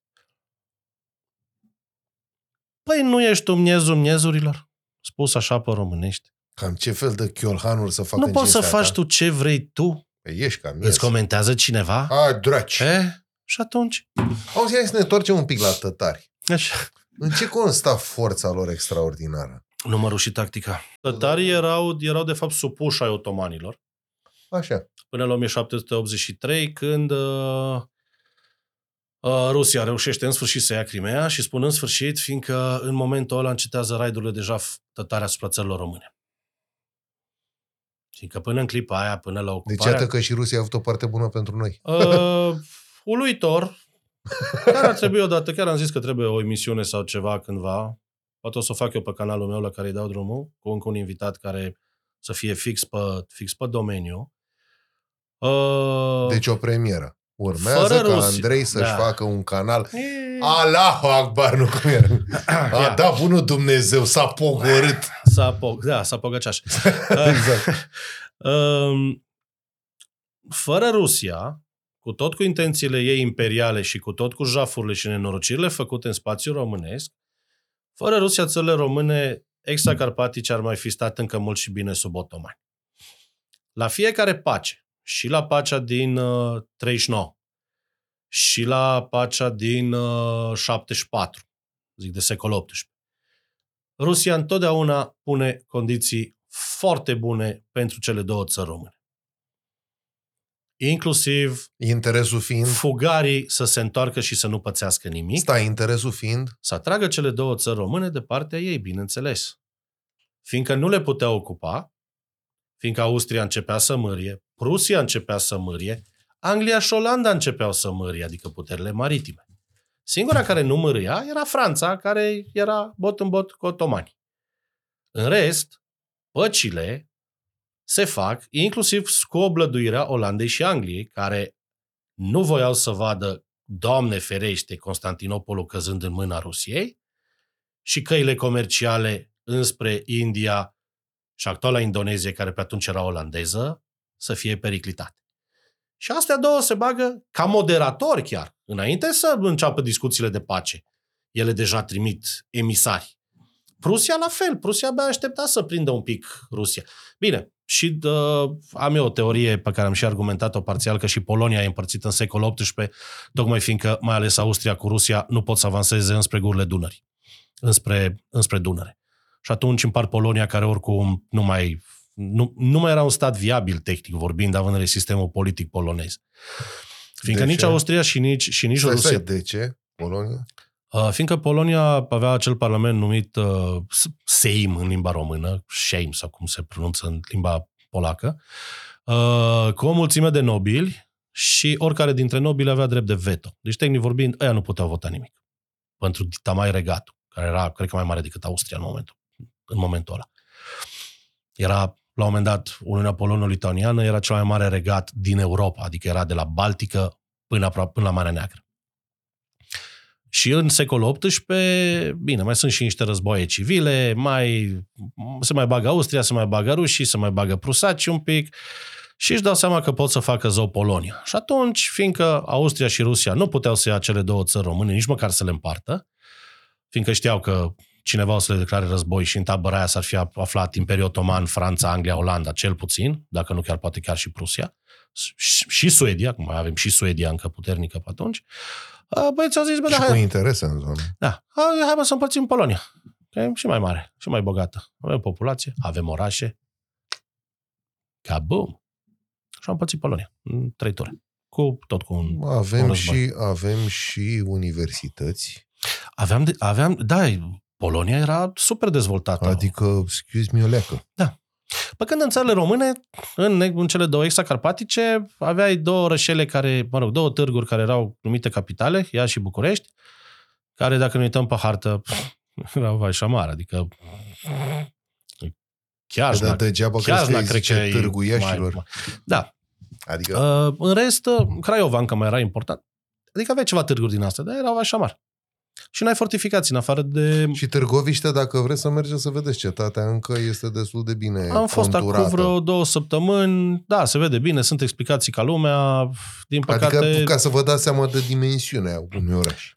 A, nu, aia era curtea domnească. Curtea Domnească, dar nu cred că mai avea mai mult de un, Nu, nu, că, hai deci să zic un kilometru Aia e radius. numai curtea domnească și... Deci eu nu cred că mai avea mai mult de un kilometru Ave- radius. Avem sincer. descrieri că orașul era fortificat cu valșans și palisadă. Da. În jurul curții domnești. Da, Deci dar orașul... am zis un kilometru radius, Asta maxim. nu știu, uh, nu mai țin minte exact, am, Nu am, n-aș am, spune. am citit ceva numere, dar nu mai țin minte cam ce populație era și, oricum, nu era mare, era, Despre asta era fortificat. Adică întărește ceea ce spuneai tu acum de Da. adineauri despre Târgu No, Ieșilor și București. și aia zic că păcile au fost foarte importante, păcile semnate de ruși cu otomanii prin care țările române primeau privilegii și locuitorii țărilor române primeau privilegii. Acum, uh, băieții ăștia nu erau tâmpiți, boierii români, chiar dacă era domn Fanariot. Există boierii români care fac tot felul de memorii către, uh, către Sankt Petersburg, către Viena, chiar către alte țări, um, dar mai ales către astea două, că astea două erau aici. Și ăștia tot cer tot felul de lucruri și uh, ei, adică ei văzuseră ce înseamnă ocupația rusească, văzuseră comportamentul, văzuseră jaful făcut. Jaful la un moment dat este oficializat de către, de către ruși. Dacă citiți, S-a mai întâmplat. da, dacă citiți până articolele mele, am mai deschis acolo una alta. Păi spune unde îți găsesc oamenii articole ca să le Historia.ro Iată, Căutați numele Andrei Pogă. Pogăcea și găsiți acolo articole de la Daci până la primul O să mondial. fie linkuri și în descrierea clipului, te rog să mi le dai. Da? Da, o da, să da, ce le da. punem Ia, acolo, ia. că e păcat. No. Și ăștia, ăștia, ăștia știau că dacă vine rusul, rusul nu o să mai plece. Adică la când vine s-a Știa că tăiat. șans, uh, dacă erau ocupați de către ruși și rușii puneau un picior foarte țapă în- la nordul Dunării, pe malul nordic al Dunării, urmau să pună piciorul pe malul uh, uh, drept al Dunării și după aia urmau să pună piciorul în Constantinopol. Fiindcă aia era, Da, și aia era, atunci, aia era la ținta. revedere, tabără dragă. Și ei știau foarte clar că ei nu o să aibă mai multă autonomie decât le-o, le-o dădeau otomanii, care, repet, mai ales în secolul XVIII, uh, plăteai, adică primeau de la țările române ce le trebuia și în rest vedeți-vă de treabă. Auzi, hai să Ot- facem o Otomanii chestie. nici măcar nu au avut voie să construiască moschei în cele două țări române, apropo. Că ziceam de faza că țările române nu au fost înfrânte cu arma în mână. Mhm. Deci, Da, da. nu au existat. A, că nu aveau voie Bine să construiască cetăți și că trebuie să distrugă cetățile vechi, aia e altceva, dar aia ține de o chestie pur militară, pe care orice putere suzerană ar fi făcut-o cu astea două. Vreau să punctăm o chestie legat de imperii, pentru că ești Mm. un om care a citit foarte mult. Imperiul, Imperiul Britanic s-a dezvoltat și a cucerit și este în continuare probabil cel mai mare imperiu, mulțumită faptului că au mers cu crucea în față și cu, uh, cu, crucea, cu crucea și cu popa în față și mai în spate cu profesorul de limba engleză. Că cam Deci- așa. Este un, este un stand-up, un stand-up comedian, uh, cred că e britanic, Ed Izzard, Uh-huh. bine, el își pronunță numele Ed Izzard, uh, care are un sketch despre Imperiul Britanic, care în engleză se numește The Cunning Use of Flags, adică folosirea isteață a steagurilor, Da? și el uh, descrie creșterea Imperiului Britanic prin the use of flags, adică folosirea steagurilor. Adică ăștia ajungeau pe un teritoriu și erau băștinași aia pe acolo. Da, da. Africani, australieni, ce mai era. Și ăștia veneau și puneau steagul. Și cea, acest teritoriu îl luăm în numele maestății sale, bla bla. Și aia ziceau, pe de stai, că e țara noastră. Aveți steag? Nu avem, nu avem. Gata. Ok. Deci am stabilit-o cu crucea în mână și cu m, abecedarul în mâna Cu în crucea alta. mai puțin. Nu, erau cu baioneta la armă. Da, dar Cu până- toate că- cu dar toate că- stăpânirea o făceau în baza uh, legii clare unde e o biserică e și o școală. Adică Nu, nu, asta nu poți le Nu, contești. wait, wait, wait, wait. Stai așa. Uh, cam toate imperiile astea coloniale încep prin uh, stabilirea de ceea ce se numește, printre altele, factorii comerciale. Adică erau niște așezări sau chiar niște clădiri pe un mal, unde era o populație băștinașă De mai mulți locuitori. amicală, da, de mai așa, cu care se făcea comerț. De la sclavi, la aur, la fildeș, la La ce lemn, la orice. La schimb se dădeau uh, biluțe de sticlă, mărgeluță de nu știu ce, oglinzi, arme vechi, Nasturi, haine, tot felul de rahaturi. Care căcaturi, pe bune. nu, Nu te mai feri Nu de valorau. cuvinte. mă, da, să uită și mama și da. Ah, scuza, mă scuzați. Bun, eu vreau Uh, să așa, spun... așa. Și de acolo începe, de fapt, penetrarea în anumite teritorii. Da? Faza cu crucea, uh, păi o fac mai mult spaniolii și, și, și portughezii. Pe englezi, e cam durea undeva. Pe englezi, eu interesat, fain frumos, să-și asigure. A, și apropo, în, cadru, în cazul Imperiului Britanic, de fapt vorbim de o chestie super interesantă, o chestie românească de altfel. Uh, Dacă ne gândim la compania Indiei, la uh, Da, da, compania Indiilor o, o, Orientale, aia era companie privată, da, finanțată de stat. da, Adică contribuabilul britanic da. Plătea pentru o companie privată. Da. Bine, că aia șefii companiei private erau și oameni Păi politici. și ce, Adică, nu, nu, nu regăsești chestia asta azi? în Păi aia România? zic, aia zic, e chestie Și- românească, da. Bravo. Uh, mai, mai există și alte modele, dar în general cam așa s-a pătruns în anumite zone. Sau găsindu-ți aliați în zona aia, tu te duci și îl, îl bați pe ăla, tu englez, francez, ce mai ești, te duci și îl bați pe ăla de dincolo de deal, că vorbeam de faza cu nomazii cu dealurile, ăsta ți prieten și tu încet, încet începi să-l înveți civilizație, să-i construiești o casă unde are și o budă, unde are, nu știu... Să nu spui de duș la Imperiul Britanic, că nu e caz, da, mă rog. Ma Târziu bine, sau spălat. erau neam de vâslași, adică se udau Da. pe mare oricum. Și cam de la asta. A, uh, e foarte mișto de urmărit posesiunile coloniale ale Prusiei, ale Danemarcei, Aici vreau ale să te duc, altor dar nu țări m-ai care lăsat. au imperii coloniale. Așa. Aici vreau să te duc, dar nu m-ai lăsat. Vorbind de imperii. Mm. Imperiul Britanic este cel mai longeviv, fără discuție, am putea spune, nu? Mm, ești. Deja. Nu, ești. Uh, Păi care l-ar mai bate? cred că e Imperiul uh, Constituțional, cred că e Imperiul Chinez. Nu m-am Sau la gândit niciodată japonez. la ei, ți-o spun sincer. Ca mărime, Adică în zona aia nu m-am Ca gândit. mărime pe uscat a fost mongol, ca mărime totală e la britanic, au avut un sfert din lume și o cincime din populație. În fine. Ok, bun.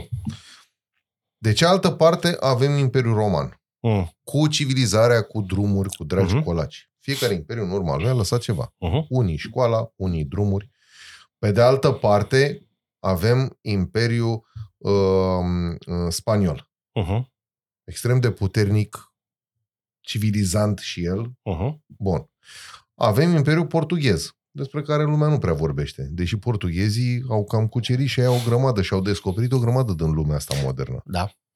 Ei avem, de cealaltă parte, pe holandezi, care Da. și ea s-au plimbat de au Și găsit aia vă draci, slași. Care și ei au, fă, au lăsat niște treburi. Iată, în Africa de sus se mai vorbește încă holandeză, amestecată cu engleză Da, și e cu african și o ceasă. Afrikaans. Asta zic, și o, iese o ciorbă bun. Yeah. Și avem de cealaltă parte, Îi avem și pe francezi. pe francezi, bravo, ei avem și pe nemci. Da, nemții vin târziu Dar la, mai subțiri. la împărțirea colonială pe sfârșit Și de 19 avem da. în antiteză, bine, hai să-i punem aici și pe chinezi, și pe japonezi, și pe cine mai vrei, Mhm. japonezi, pe persani, Imperiul de uscat. cu răutatea lor. Imperiul Păi de nu, dar uscat, vreau China să la fel. pun, Yeah. și vreau să pun așa în antiteză, Imperiul, dăm voie să-i spun, sovietic.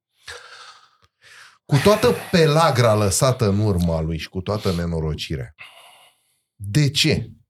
BCC. De ce, de ce nenorocire? De ce n-a lăsat, nu știu, rute comerciale? De ce n-a lăsat limbă? De ce n-a lăsat cultură? Ok, cultură nu foarte multă. De ce n-a lăsat civilizație? De ce n-a lăsat lucruri pozitive până la urmă? Adică, Uh, de ce Imperiul ăsta rus, care își dorește în continuare să fie Imperiul rus, a fost așa o nenorocire? Din cauza mongolilor? Nu cred. Uh, nu mai știu care filozof, uh, filozof francez spunea răcăiți pielea unui rus și veți descoperi sub el un mongol. Asta Și de acolo să li Asta se cred că în tragă secolul mizeria? XVIII sau la început de 19. Nu, um, ei, au, fi, ei au, au o filozofie cam la fel ca a noastră, o filozofie de asta de propagandă, că întotdeauna au fost asediați și că la chestia asta nu trebuie să mai ajungă niciodată. Și dacă e să ne uităm într-adevăr la istoria Rusiei, la fel ca la istoria românească și la alte istorii, chestia asta e adevărată. Că la fel ca ei și noi am fost atacați și alții un pic mai mult decât alții. Moscova e făcută zop de vreo două ori de mongoli. Până când uh, reușesc moscoviții să se adune fain frumos. Este o carte foarte mișto a lui uh, Galeotti, Scurtă Istoria Rusiei. uh, pe care am redactat-o eu acum vreo 2 ani. Și acolo explică foarte fain, de fapt, expansiunea Rusiei. Și cum s-a făcut. Da, și ei suferă de acest sindrom al cetății asediate, fiindcă, într-adevăr, au fost asediați. Și toată creșterea puterii lor, militare și economice, a fost datorată și datorită unei armate foarte bine puse la punct și a cuceririlor. Deci, ei au rămas cu chestia asta în cap că dacă că cea mai bună apărare e atacul. Adică au mers pe un schelet mongol, vrei să spui? Nu, au mers pe un schelet uh, de putere pură. Că până la urmă spuneai mai devreme că mongolii au fost acel imperiu care a avut o armată foarte bine organizată. Da, pe altfel nu cucerești nimic. Care a și cucerit în draci. Da, cucerit de la Pacific. Japonia n-au reușit, că acolo au avut nevoie de nave și au venit tsunamiul și, e calmat. și, o, și o băgat sub apă.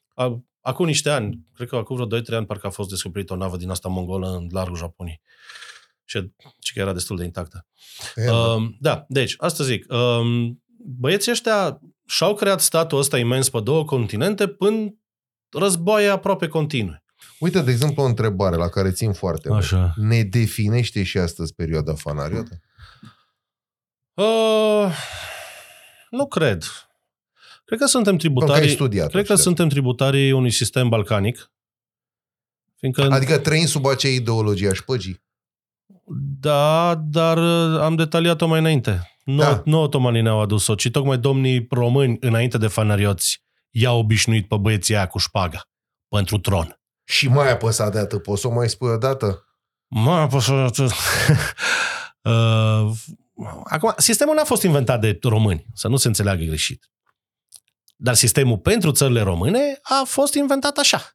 Și că povesteam noi de sistem, cu ceva vreme, da, înainte de emisiune. Da, da. Sistemul și... La cafeaua de dinainte. La cafeaua de uh, Și faza cu... A, da, uh, tot uh, eram bombardați la, la TV acum ceva vreme de binomul care ne conduce Așa. din urmă. E, pentru mine, ca istoric, binomul ăla e format din două chestii. Din beserică și din baron locali. Fiindcă, tehnic vorbind, astea sunt cele două instituții pe care le vedem de-a lungul existenței țărilor române și care au mers mână în mână fain frumos. Ăsta e binom. L-am văzut într-un reportaj, recorder. Uh-huh. Yep. La ăla te gândeai, nu? Și este și, și partea ta. Uh, vreau să mă opresc că nu vreau să... și eu. Știi? Nu, adică da. nu, vreau, nu vreau să duc podcastul ăsta în zona aia. Nici eu.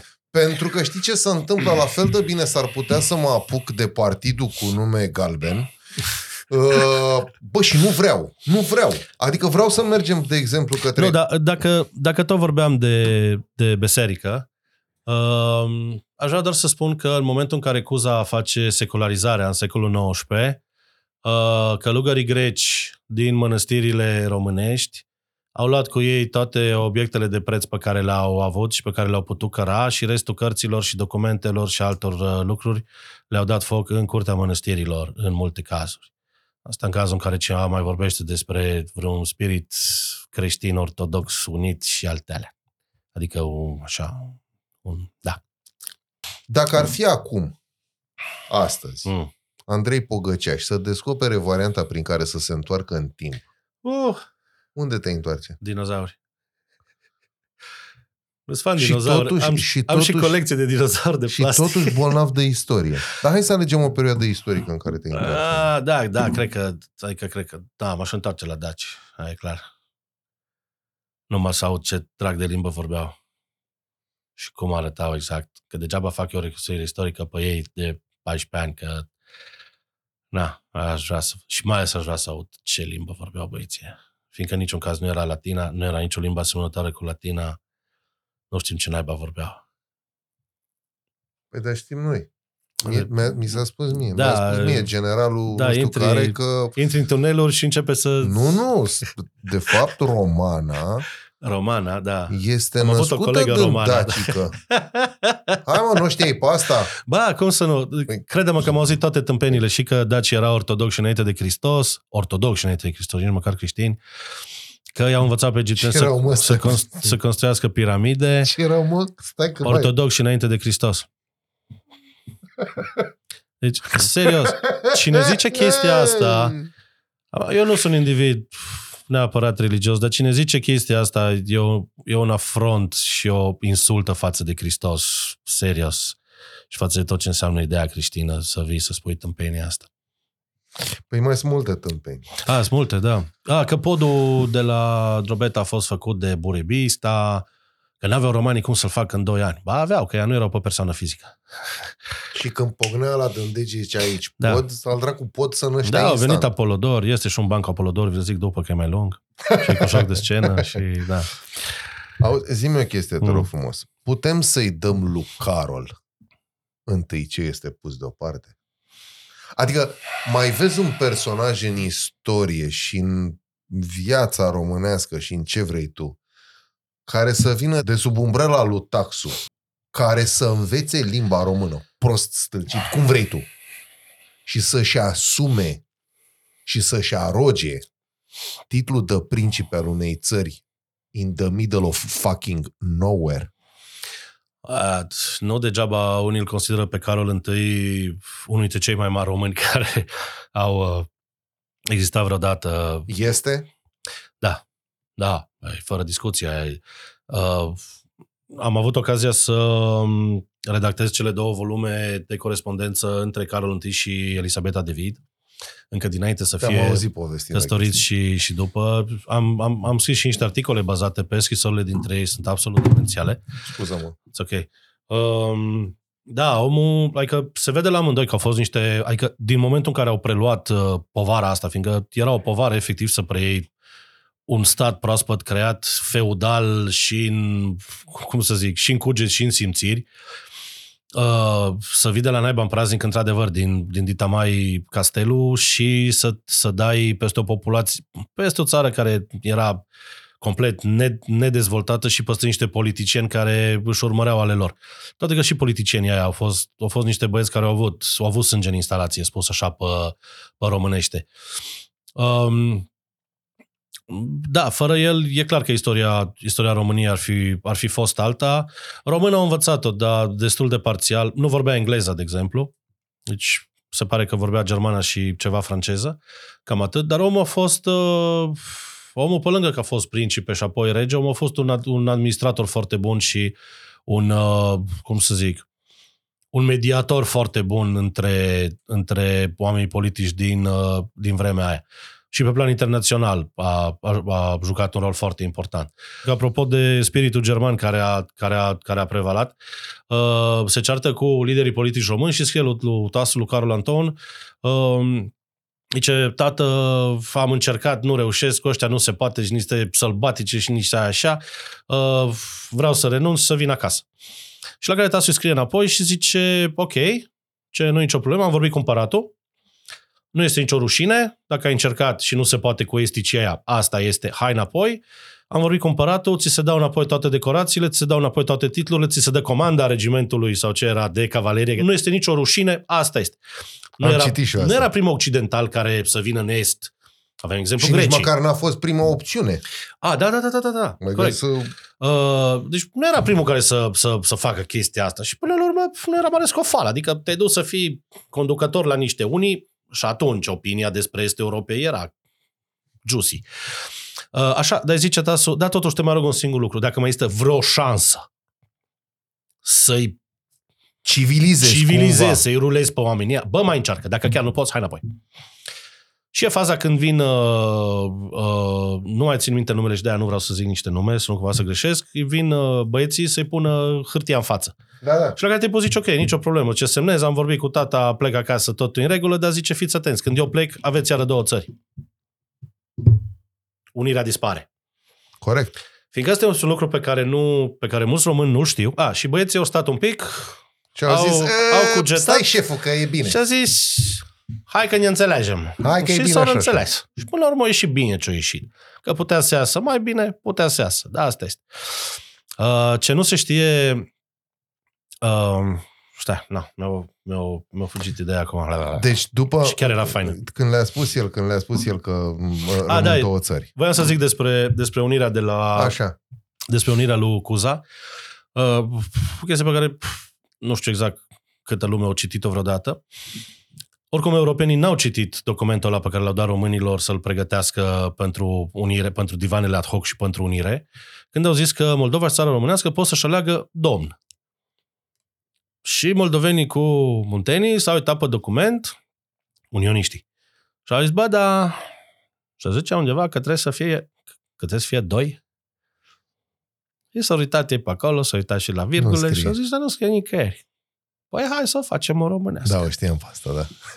o știam bună. Și l-au, l-au ales pe ăsta, la care Europa se pregătea de război și dacă s-a întâlnit repede Napoleon al III-lea cu regina Victoria și au zis, băi, stai așa, nu ne batem ca proști. Și au zis, chiar nu scrie. Hence. Și au zis, bă, au același domn, așa Aha. Și legal ales, da. Bine, legal în București, dacă ne uităm la descrierile de atunci, uh, după ce erau presiuni masive și din partea Rusiei și din partea Rusiei, chiar cu tentative de asasinat asupra lui Cogălnicianu și altor lideri unioniști din partea Rusiei, mitropolitul moldovean, mi se pare, era pe față împotriva unirii, adică da, avem da, chiar da. și Boru, care nu, mă rog, Boru de atunci, care nu avea chef să se une. Nu, dar zic Boru că... Păi nu, nu nici cum n-ai când să-i spui Nu, dar tehnic vorbind, nu exista Bor atunci. Da, da. Bine, Biserica Ortodoxă Moldavă, Biserica Ortodoxă, ortodoxă no. Și Munteană. în București, uh, băieții care erau adunați la hotelul ăla care e în ruină acum în centru, că na, așa ne... Așa ne, așa ne căcăm noi în ea de istorie. Hai jos pe aia dreaptă. Uh, ei erau sub presiunea... Îmi cer scuze, doamna Pugăceș. uh, ei erau sub presiunea mulțimii care a coborât și a cerut să fie ales ăsta. Și a fost o chestie românească așa super faină. Adică astea două icuri. Da. Asta, erau două icuri acolo pe hartă, da? Da, da, da. Cu culoare un pic diferite de Imperiul Otoman, că tenii vorbim erau provincii cu statut special al, da, da, da, al da. otomanilor. Păi ai explicat tu și mai Au dat, sau dat Europei așa, adică nu colecție de politică. Mai mult a fost lecție de gramatică. Da, adică da, virgula da, da. nu a fost pusă unde trebuie. Și au pus în fața faptului împlinit. Și lecție de adaptabilitate gândiți-vă în fața așa. unei situații extrem de Da, gândiți-vă așa. Imperiul Otoman, Rusia, Austria, cu, cu armatele pregătite. Franța, Marea Britanie, șalea pregătită. Toată Europa. Toată Europa să se bată pentru astea două. De aia și nu numai de aia, la 1878 la Congresul de la Berlin, unde se semna pacea și se recunoștea independența României condiționată, Uh, Bismarck a zis, a fi român nu e o calitate, e o profesie. Deci, hai să o luăm altfel. Când am început noi, practic, să strălucim, dacă vrei, ca nație, pe la jumătatea lui 1800 sau mergând către finalul lui 1800? Ce adică, zic? practic, când Carolică de Dumnezeu liniște Nu, cred că strălucirea unde... ar fi undeva la 1878, independența. Uh-huh. Cred că ăla e un nu, nu cred. Care și acolo Carol a avut... Uh... El e comandantul armatelor aliate la sudul Dunării. Băiatul ăla chiar a fost chiar, Să dai chiar cu a fost acolo. masă în fața rușilor să le zice alo frână? Uh, nu, din uh, corespondență uh, nu reies chestie genul ăsta, doar reiese faptul că era super respectat de către toți ofițerii superiori ruși. Adică... Uh, da, dar mi se pare că l-a condiționat uh, inclusiv staționarea rușilor în, uh, în România. Aia e după și se ajunge chiar la... Uh, am eu un articol și mai este încă un articol bun pe historia.ro, dar nu mai țin minte autorul. Păi de la tine citit, probabil. Despre, despre intențiile Rusiei de a de ocupa, de fapt, da, da. Uh, România, hai să zicem. Păi putem uh, deja să-i spunem român. Da, uh, și uh, după aceea să nu uităm că în 78 la trasarea graniței de sud a Dobrogei, între regatul independent român și Bulgaria autonomă, se ajunge la incidente de graniță între soldații români și soldații ruși. Da, iară trebuie să-i laud pe ruși, o să zic că lumea că sunt rusofil și alte alea. Da, no, din, din, din când în când mai trebuie zis câte un adevăr. Uh, în 1916, după ce românii pierd bătălia, bă, bătăliile trecătorilor, comandanții ruși ăștia care zic imediat Uh, băieți, retragerea în clipa asta în sudul Moldovei, că nu putem ține câmpia română, abandonați Bucureștiul, retrageți-vă toți cu armata intactă. Bertlou cu unii comandanți români au zis nu că ne batem. Rușii au zis, bă, nu vă bateți că n-are niciun rost. Rușii știind ce înseamnă bătălie în câmp deschis, că doar ei se băteau cu nemții deja din 14 pe câmpiile alea și știau că nemții pot să le o livreze masiv. Și ăștia deja pierduseră vreo... Pe la ce artilerie aveți? Cred că, cred că 2-3 milioane de oameni pierduseră rușii. Deci da, ăștia da. știau că n-au cum să, să oprească armata rusă. Și, uh, mă rog, nu se ajunge la... Armata germană. Uh, armata germană. No. Și roșii le-au zis, bă, retrageți-vă cu armata intactă. Nu vă mai bateți că îi pierdeți de moca. Ăia nu fac nimic. Și vedem și în memoriile uh, sol- uh, ofițerilor români care se, se retrag în 16 că a fost o bulibășală din aia mioritică absolut oribilă, cu trupe lăsate în spate care sunt căsăpite, cu atacuri de cavalerie și atacuri de infanterie care sunt rase efectiv de, de nemți și acolo se pierd foarte, foarte mulți oameni care Ar fi putut să... Mă rog, diferența oricum se face în 17, atâta, atâta cât se face. Bă, dar măcar n-avea atâtea pierderi. Adică te retrăgeai cu armata da, mă, relativ da, intactă. Miorița. Da, dar Miorița Vezi. și gloria aia, adică gloria generalului care își trimite soldații să moară de amoaca în linii, în ăsta, e... Adică, Oricum, tot, tot primul război mondial a fost un imbecilism total. Adică, din punct de vedere tactic, Tehnic a fost vorbind- o cretinitate. tehnic vorbind, orice război e o imbecilitate, Corect, fiindcă, dar din pu- da, și asta hai- spun eu, care sunt istorii militari și care Dar vorba hai să o aia analizăm studiez. un pic așa. Ți se pare că în primul război mondial s-a respectat vreo regulă măcar a bunului simț din, O, punct, da. de vedere, din punct de vedere tactic? O, da. Adică, bă, să ai o linie, să te bum, bum, bum, bum, Păi bum, nu, bum, dar faza e toată că- ziua, așa, faza e că- milioane de oameni, iartă-mă. Da, dar faza e că nu mai aveau ce să facă. Adică or, oricare dintre părți trebuia să, trebuia să, să cedeze. Vorbesc de vest, unde se fac toate liniile alea de fortificații da. imense, de la... Păi și nu ți-a demonstrat, citind tot ce ai citit, Da, dar studiind faza- toți că erau deja faza, imbe- faza e într-o următoare. imbecilitate. Faza e următoare. În multe cazuri și pe, fr- pe, pe, pe, pe frontul de vest, tranșele inamice erau foarte apropiate. Da, erau la... Erau unele tranșee care erau cele mai avansate de fiecare parte, erau cam la un metru, doi, poate și mai puțin, de ale inamice. Adică băieții Da, da. efectiv se puteau atinge dacă înt- întindeau mâinile. În linia întâi regulă era cam următoarea. Bine, pe lângă faptul că făceau schimb de șnapsuri și de țigări și mâncare și stăteau în, în, în povei și Au așa, stat și luni așa în mai șir departe, față în față fără să se întâmple nimic. anunțau când urmează barajul de artilerie. Unii pe alții. Ai citit chestia asta? Ai găsit-o? Da, da. Și asta, E, și da. asta se știa la nivel de, de comandament Pe plus bune? artileriile germană și franceză, de exemplu, și aia britanică, Da, păi, nu trăgeau în plin în tranșee când erau doar baraje, ci trăgeau în spatele lor tocmai ca să nu omoare oameni, fiindcă știau că după aia ăia urmează să tragă în tranșeele lor și să omoare oameni. păi și nu ți se pare că deja se transformează Asalturile, într-un război cretin? asalturile, asalturile, deci când era asalt într-adevăr să iei, Da. astea pe la început, că după aia își dau seama că n-are rost să le mai fac. Păi- Atunci, într-adevăr, se trage direct în tranșee, fiindcă în momentul în care tac tunurile vine infanteria și ambele părți, mă rog, partea care e asediată iese de la 20 de metri sub pământ, unde o sta liniștită, numai tremurată, pune mitralierele și începe să moare. Și băieții, după ce au văzut chestia asta pe la Verdun și în alte părți, unde pentru 50 de metri au, au pierdut o parte 600 de mii, cealaltă parte 500 de mii, Sute de mii. da. pentru 50 de metri, pe care eu, Da, eu un milion și o sută pe de care mii. i-au luat ăia înapoi peste două săptămâni, pierzând din nou jumătate de milion fiecare și au zis, bă, da, dă o dracu de treabă, hai serios, tragem unii peste alții. Și, a, și apar avioanele după aia, hai să ne bombardăm din avion. Și luau cărămizi, prima dată erau bombardate cu cărămizi, cu cărămizi să-i lovească pe la în cap și după aia cu bombe. Și repet, nu ți s-a părut cel mai imbecil război? Nu, sunt altele mult mai imbecile. Ăsta, a- acolo ajunsese, acolo ajunsese uh, Că era remiză clar. Acolo ajunsese, păi nu, că gândite că mai ai și submarinele pe mare și ai războiul submarin uh, la care dă drumul Ludendorff la un moment dat când comandă război total în, în Atlantic pe care l-avem după aia dus la mare arta de către comandanții de submarine germani în al doilea mondial, care, pf, băi, se pare că la un moment dat nu mai aveau mult și reușeau să Da. facă o, o, o diferență acolo. Da, Bine, cu sus în nord. Dacă ar fi avut Islanda. Da. Da. Islanda au luat, amer- au luat americanii și adio, punct strategic. Da, da, No. da, da. Deci aici, în cazul primului război mondial, avem de fapt o întâlnire a unor tactici cu situația de față și cu armamentul și aia iese în vest. În est, n-aveai unde naiba să tragi, unde naiba să tragi tranșee, de la San Petersburg până la Odessa, n-aveai cum. Aici e război de mișcare, cât de cât, așa aici, mai aveai râuri, mai aveai mlaștini, mai aveai una alta, Te mai și tacticizau după, aia, alea. și după aia s-au trezit uh, idioții de nemți care l-au trimis pe Lenin să facă revoluția și din momentul ăla, vorba bancului, nimeni nu mai a avut pace. no. Păi dacă Marx și Engels era total. nu? Da, mă rog, da, da. Atât s-a putut.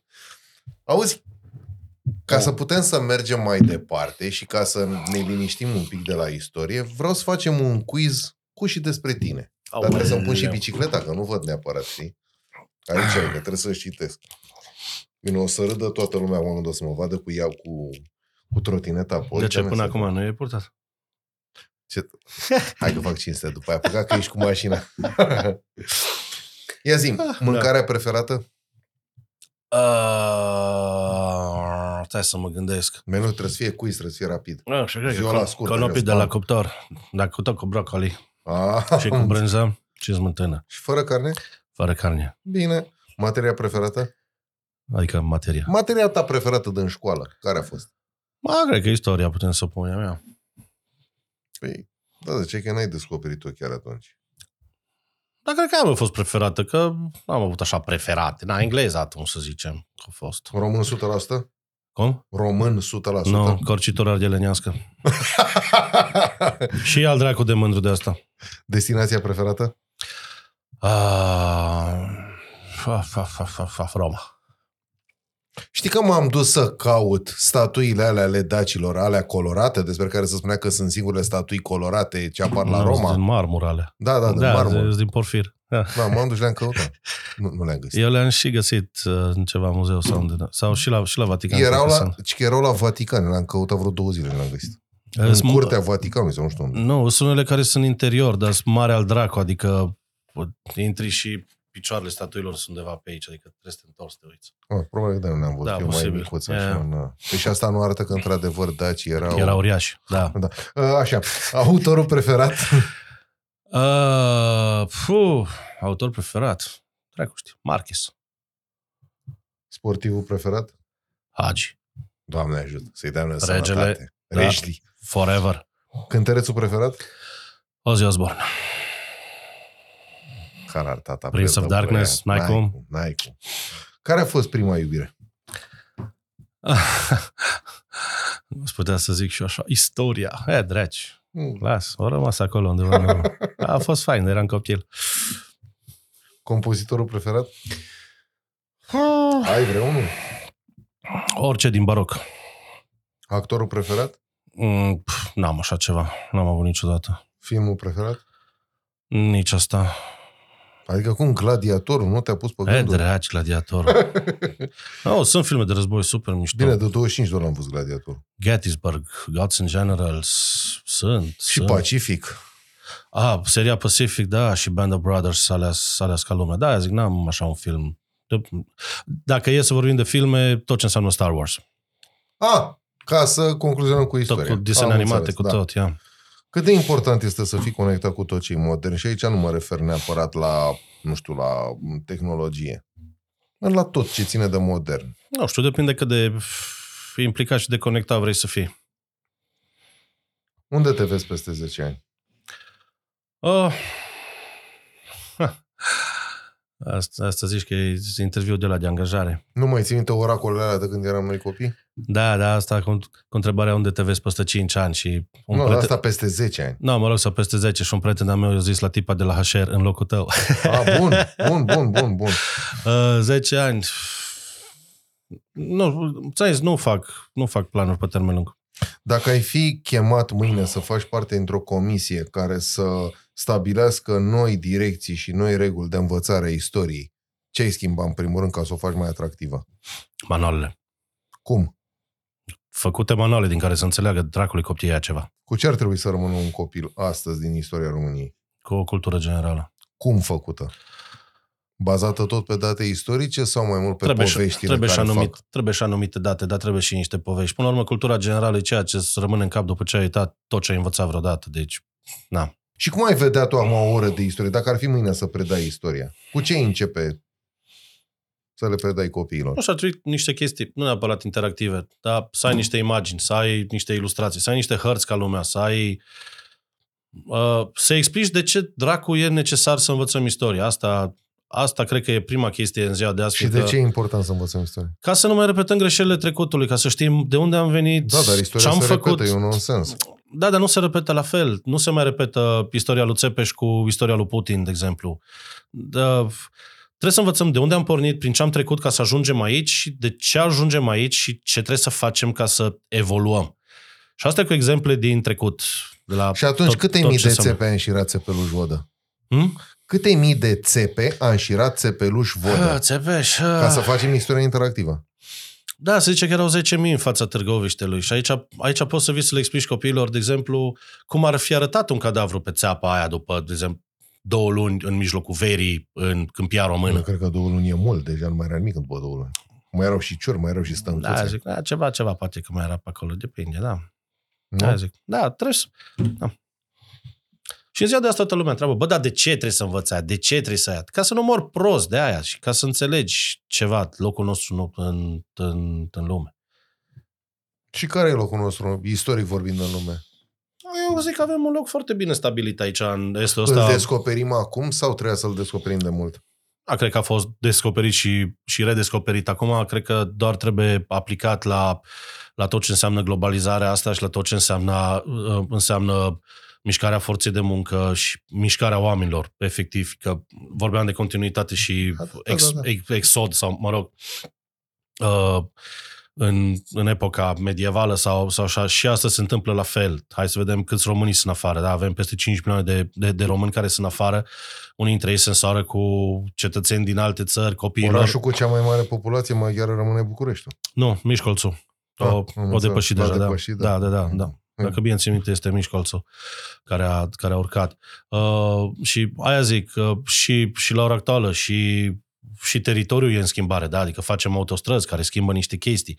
Uh, populația, Informația circulă mult mai Da. repede, bolile circulă Da, mult mai da, repede, da. totul Uh, circulă instant. populația circulă, pleacă români, vin străini, mai mor de-ai noștri, uh, crește Bucureștiul, crește Clujul, crește Iașiul, scade alte zone. Deci uh, trebuie să, ne re, trebuie să ne regăsim un loc, dar trebuie să ne regăsim la modul în care să devenim funcționali și viabili. Crezi în naționalism bazat pe niște fapte istorice mai mult sau mai puțin reale? Naționalismul de orice factură, că e ăla de tip occidental sau e ăsta destructiv de, de tip estic, se bazează pe niște chestii istorice care pot să fie mai mult sau mai puțin reale. Poate fi, pot, pot fi chestii care sunt clar bătute în cuie istorice, argumentate, se știe că așa a fost, sau, sau, mit, sau uh, mitologie istorică. Trebuie să vedem unde facem diferența și să nu ajungem să ne mai dăm în cap numai fiindcă tu ești român ortodox 100% și străbunica mea a fost armeancă și eu sunt catolic sau ceva de genul. Asta e încă un TikTok bun. Dar mai am eu încă unul tare Așa. de tot. Istoric vorbind, dacă nu eram în NATO și în UE, unde eram acum? E, Ucraina. Eram, e, eram cam în situația Ucrainei, zic eu. Ne întoarcem la Cam quiz. acolo. Operă sau operetă? Opera. E un pic Rock, mai... trap, rap? Ha, Jesus. Jesus, fuck, heavy metal. Forever. Ok, și blues, și jazz, și muzică clasică, dar heavy metal forever. Da, Gucci sau Versace? Bă, dacă zic așa, trei magazine din țară de unde mă îmbrac eu, se consideră că le fac Aia reclamă? se consideră un căcat. Uh, Lidl, H&M, Decathlon. A, de-aia ni merită așa repede. Am înțeles. Porsche sau Dacia? Știu răspunsul dat de Milton. Duster. Eu îmi schimb Duster-ul pe un Porsche. Am Nu înțeles. de altă, da, a mea mănâncă puțin. Sarmale sau cârnați prăjiți? Ah, Calamar prăjiți, pardon. why scuze. not both? A, am Păi înțeles. la o altă, așa că merge. nu? Calamari era, nu cârnați, că am greșit o întrebare. Ah, calamari. Sarmale sau calamari? Bă, atunci calamari. Cam e o chestie cu varza aia de pe sarmale câteodată. Nu am înțeles. Da, am avut episoade nasale. Vin sau gin? Pere. Uh, între vin și gin, vin. Am înțeles. Da, da, da. Și dacă se poate de la roze în sos, roze și roșu, că... Da. Ce ne-a lăsat Carol indiscutabil? Și dacă n-ar fi fost el, unde am fi fost noi acum?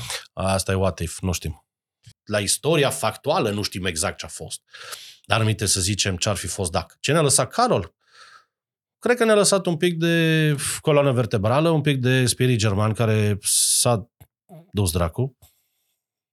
Adică le era spirit prusac de la old school.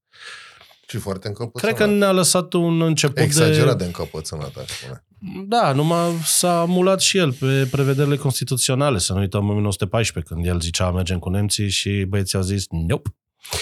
Și, na, Și de cu toate de se astea- și pare că a murit de inimă rea. Bă, și așa da, mai și departe. cedat și a zis, bine, mai bine mor eu, dar Da. asta e. Țin cu țara. Um, pf, n-avea cum să lupte împotriva Bine, țării lui, evident. tehnic vorbind. Da. Uh, cred că ne-a lăsat un început de organizare și de disciplină și de un soi de acceptare a domniei legii, pe care, care din păcate s-a dus dracu după aia. Pentru mine, ultima zvâgnire a, a coloanei vertebrale românești a fost 1919, ocuparea Budapestei.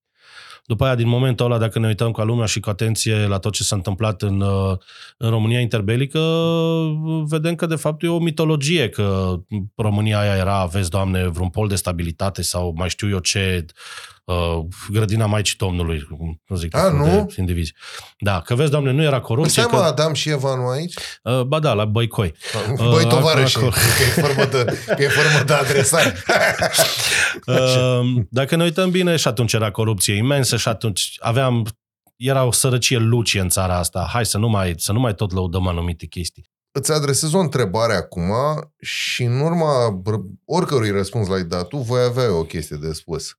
Mm. Și aș vrea să mă las să, să dureze un pic mai mult. Așa. Te întreb acum, chat GBT sau bibliotecă? Tă, bibliotecă la naiba. Ok. Am întrebat chat GBT o treabă. De fapt, două chestii le-am întrebat. Că te, te întrebai de unde e atâta balamul cu păzătii. Așa. Și fii atent, am întrebat așa. Ce s-a întâmplat în perioada retragerii aureliene în Dacia? Jesus. Păi răspunsurile au fost... Nu, nu vrei să... Nu, nu- Hai, nu mai mă știu. pus cită. În perioada retragerii aureliene în Dacia, care a avut loc în anul 271 după Hristos, Imperiul Roman a suferit o serie de transformări semnificative. Iată o descriere concisă a principalelor evenimente din această perioadă. Retragerea aureliană. După decenii de control roman în Dacia, împăratul roman Aurelian a luat decizia de a retrage trupele romane din provincie în urma amenințărilor continue și a presiunii asupra frontierei danubiene.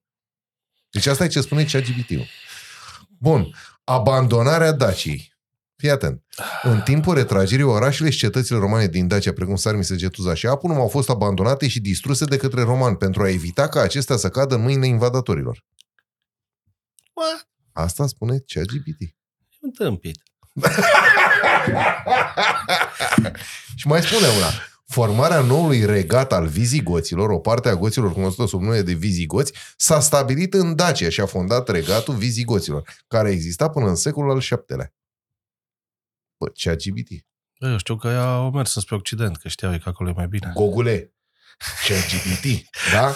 Înțeles. Cine crezi tu că stă să-l asculte pe Pogăceaș în- în- la podcastul lui Bou de Arsenescu când există ChatGPT care spune de vizigoți? Mai nu știu, eu cred că totuși o mulțime de lume nu folosește chat GPT-ul, că se știe cam ce este asta. Continuăm. Așa. Stabilirea provinciei Moesia. După retragerea din Dacia, romanii au, organiz- au reorganizat teritoriul și au creat provincia Moesia inferior și Moesia superior, în jurul Dunării de jos și de sus. Aia a fost în anul 85. 80, nu, uh, 86. Domitian. Continuitatea culturii romane. Mă, ținte bine, e continuă Mhm. Ia, nebunia. zi, zi, zi.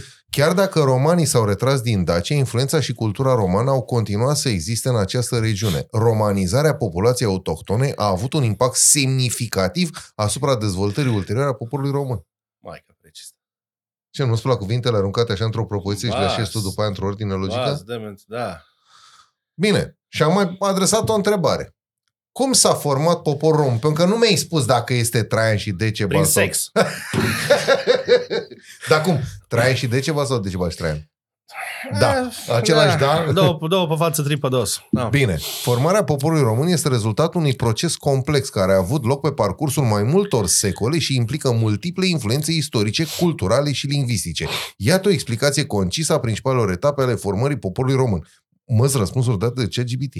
Pentru că eu am 5 sau 6 gratuit, am folosit pe toate. Hai să vedem. Romanizarea. În perioada antichității târzii, regiunea Daciei a fost cucerită de Imperiul Roman și a fost supusă unui proces intens de romanizare, prin interacțiunea între coloniștii romani și populația autohtonă getodacică. Elementele latine și romane au fost adoptate treptat. Deci, fiind răspunsul pe lângă faptul că este... Dar e și diplomatic. Îmi place. Asta vreau să zic. frumos, adică o da așa cotită. Da, o dă după gardă nu mai poți. Aha. Bun, fii atent. Ne vorbim despre un subiect drag ție, care este la punctul 4. Biserica Ortodoxă Română. Ah, Bor a jucat un rol important în consolidarea identității și unității poporului român. Limba slavonă folosită în slujbe religioase a influențat limba română. asta în ce secol? În, Nu spune. În formarea. A, nu în spune, formarea. nu spune, nu spune, nu spune. Ok. Și hai să-ți mai dau încă una tare de tot și cu asta am încheiat din punct de vedere cultură cea GBT că te doare mintea după aia. Mhm. În lucrarea sa geografică, Strabon descrie organizarea socială și militară a dacilor, tribul cel mai mare și cel mai puternic dintre getodaci. Iată câteva informații menționate de Stabron. Băi, te rog eu, ia cu apă. Regele și nobilim. Dacii erau conduși de un rege care avea puteri supreme și era considerat sacru. Regele era sprijinit de nobilime puternică, formată din lideri locali și aristocrați, care îl uh, consiliau și îl asistau în guvernare. Unde Ma- mai ales la guvernare, da. Acolo, cu siguranță. Acolo, da. Guvernarea centrală și locală. Dacia era împărțită în mai multe teritorii administrate de guvernatori locali. Mhm. Acești guvernatori erau subordonați regelui și își exercitau autoritatea în numele acestuia. Organizarea administrativă și teritorială administrativ presupune scriere, dar mă rog, Mhm. și teritorială specifică nu este descrisă în detaliu de, stab, de Stavron. Strabon. De, Asta cum îi zice? Strabon, pardon, Ah. scuză. Armata și războiul. Strabon menționează că dacii erau cunoscuți pentru abilitățile lor militare și că aveau o forță militară puternică. Războinicii daci erau bine antrenați și disciplinați, iar armata lor era organizată de, în unități de luptă, inclusiv cavalerie. Strabon sublinează că daciile, adică Dacia 4x4 și Daciile, alte da, de-astea, da. erau cunoscute pentru tactica lor de război și că își protejau teritoriul cu fermitate. Așa face șamea, să știi. În Foai, deci mușcă din și am dușmani. avut 1300.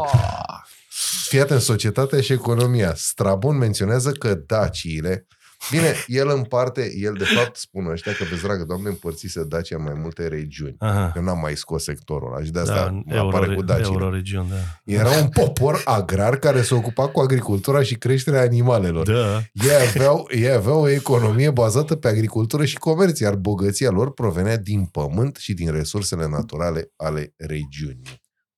Adică din prunie.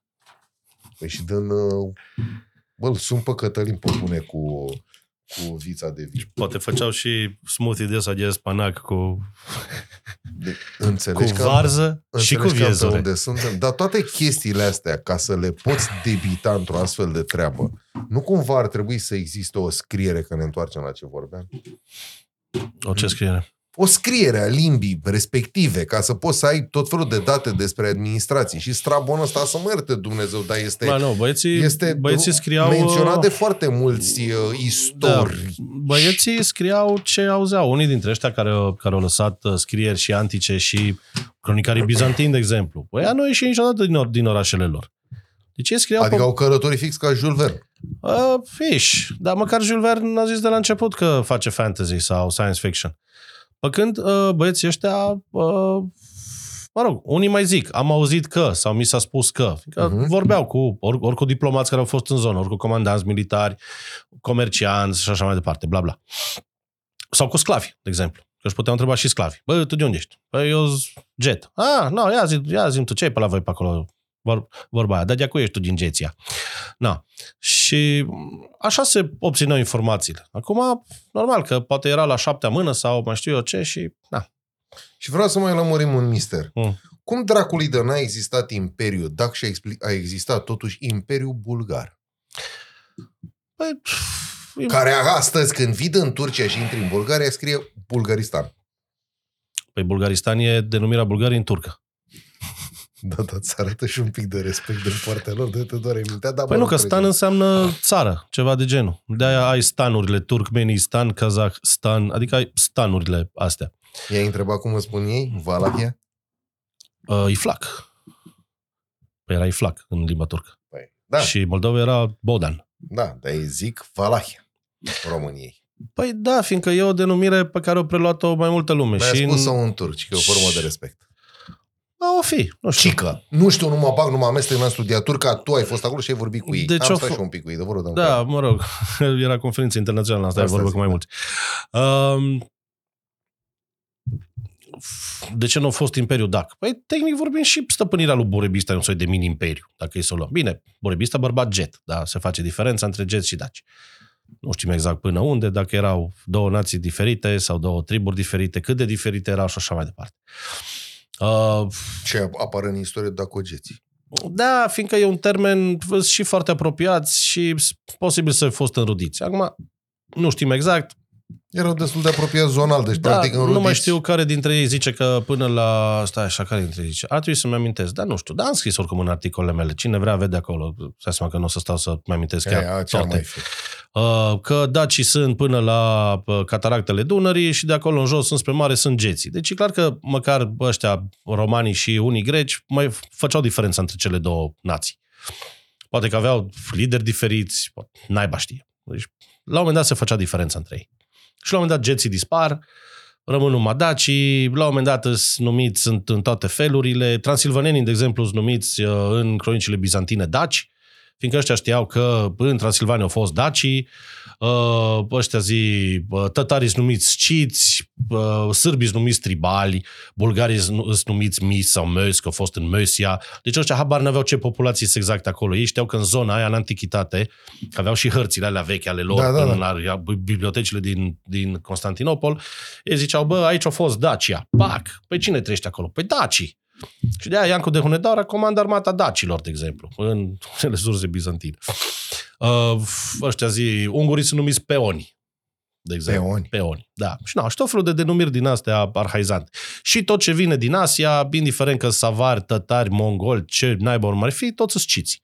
Aproape toți. Că ei știau că de acolo vin sciții. Și sciții erau probabil super cunoscuți la ei pe atunci și așa. Ce ai schimbat Sunt în și unele istorie? surse care normal povestesc ca lumea despre asta, fac diferența între diverse nații. Ce a schimbat din istorie? Din istoria României. Ah, cred că perioada comunistă. Cred că asta a fost, a, a, asta a fost cea mai nenorocită chestie care s-a putut întâmpla vreodată în nația astea să vină nenorociția aia de comuniști și să... să O întrebare de quiz, dar care nu ți-am adresat-o Mm. atunci. Uh, pentru că ești singurul căruia eu voi adresa vreodată, Să... Mm, pentru că ești istoric. Mm. Um, ca formă de organizare, cum i-a priit mai mult României? Ca republică sau ca um, zi, Regat. regat? Am vedere că eu, eu oricum sunt monarhist, da, normal că o să zic regat. Monarhie constituțională. da. da, t- normal că nu vorbim de Păi, monarhie. nu, nu da, de trebuie secol specificat că să Da, nu se da. trezească vreunul, că spunem Uh, altceva. da, monarhie constituțională, normal. Pe- Atunci a fost modernizare, atunci a fost independență, atunci a fost România mare, atunci a fost toate. Care este prima poveste pe care ți-o aduce aminte spusă de bunicul tău? Ah, Ceva legat de război? mă, nu mai țin minte că îmi povestea el tot felul și el, îmi, îmi, el îmi citea, îmi citea din cărțile alea cu basme și așa. Da, țin minte că de la el am aflat uh, povestea cu o pinca românească pusă pe Parlamentul Maghiar la 1919, poveste pe care eu am aflat în anii 80, când războiul ăla nu exista la noi, Nu există, așa e. Și el o știa de la taică su care fusese acolo. Aia la străbunic cu Iani. Și uh, îmi zicea că i-a spus, bine, nu știu exact ce căuta Iani acolo, fiindcă el, soldat în fostă armată imperială austro-ungară, fiind din Ardeal, da, ăsta spunea că s-au aliniat fain frumos trupele române, s-a salutat și s-a dat onorul coborârii steagului maghiar de pe Parlament, deci frumos, și s-a ridicat o pincă. Și cum zicea bunul, ce mă, dar nu fă, că zicea Tasu, ce mă, dar nu fă o pincă de asta mică de pus în chicior, fă o pincă din aia mare, croită dintr-o piele de aia neagră de dibol. Pe românește nu a fost una mică, ci a fost una mare, croită dintr-un bivol întreg, neagră.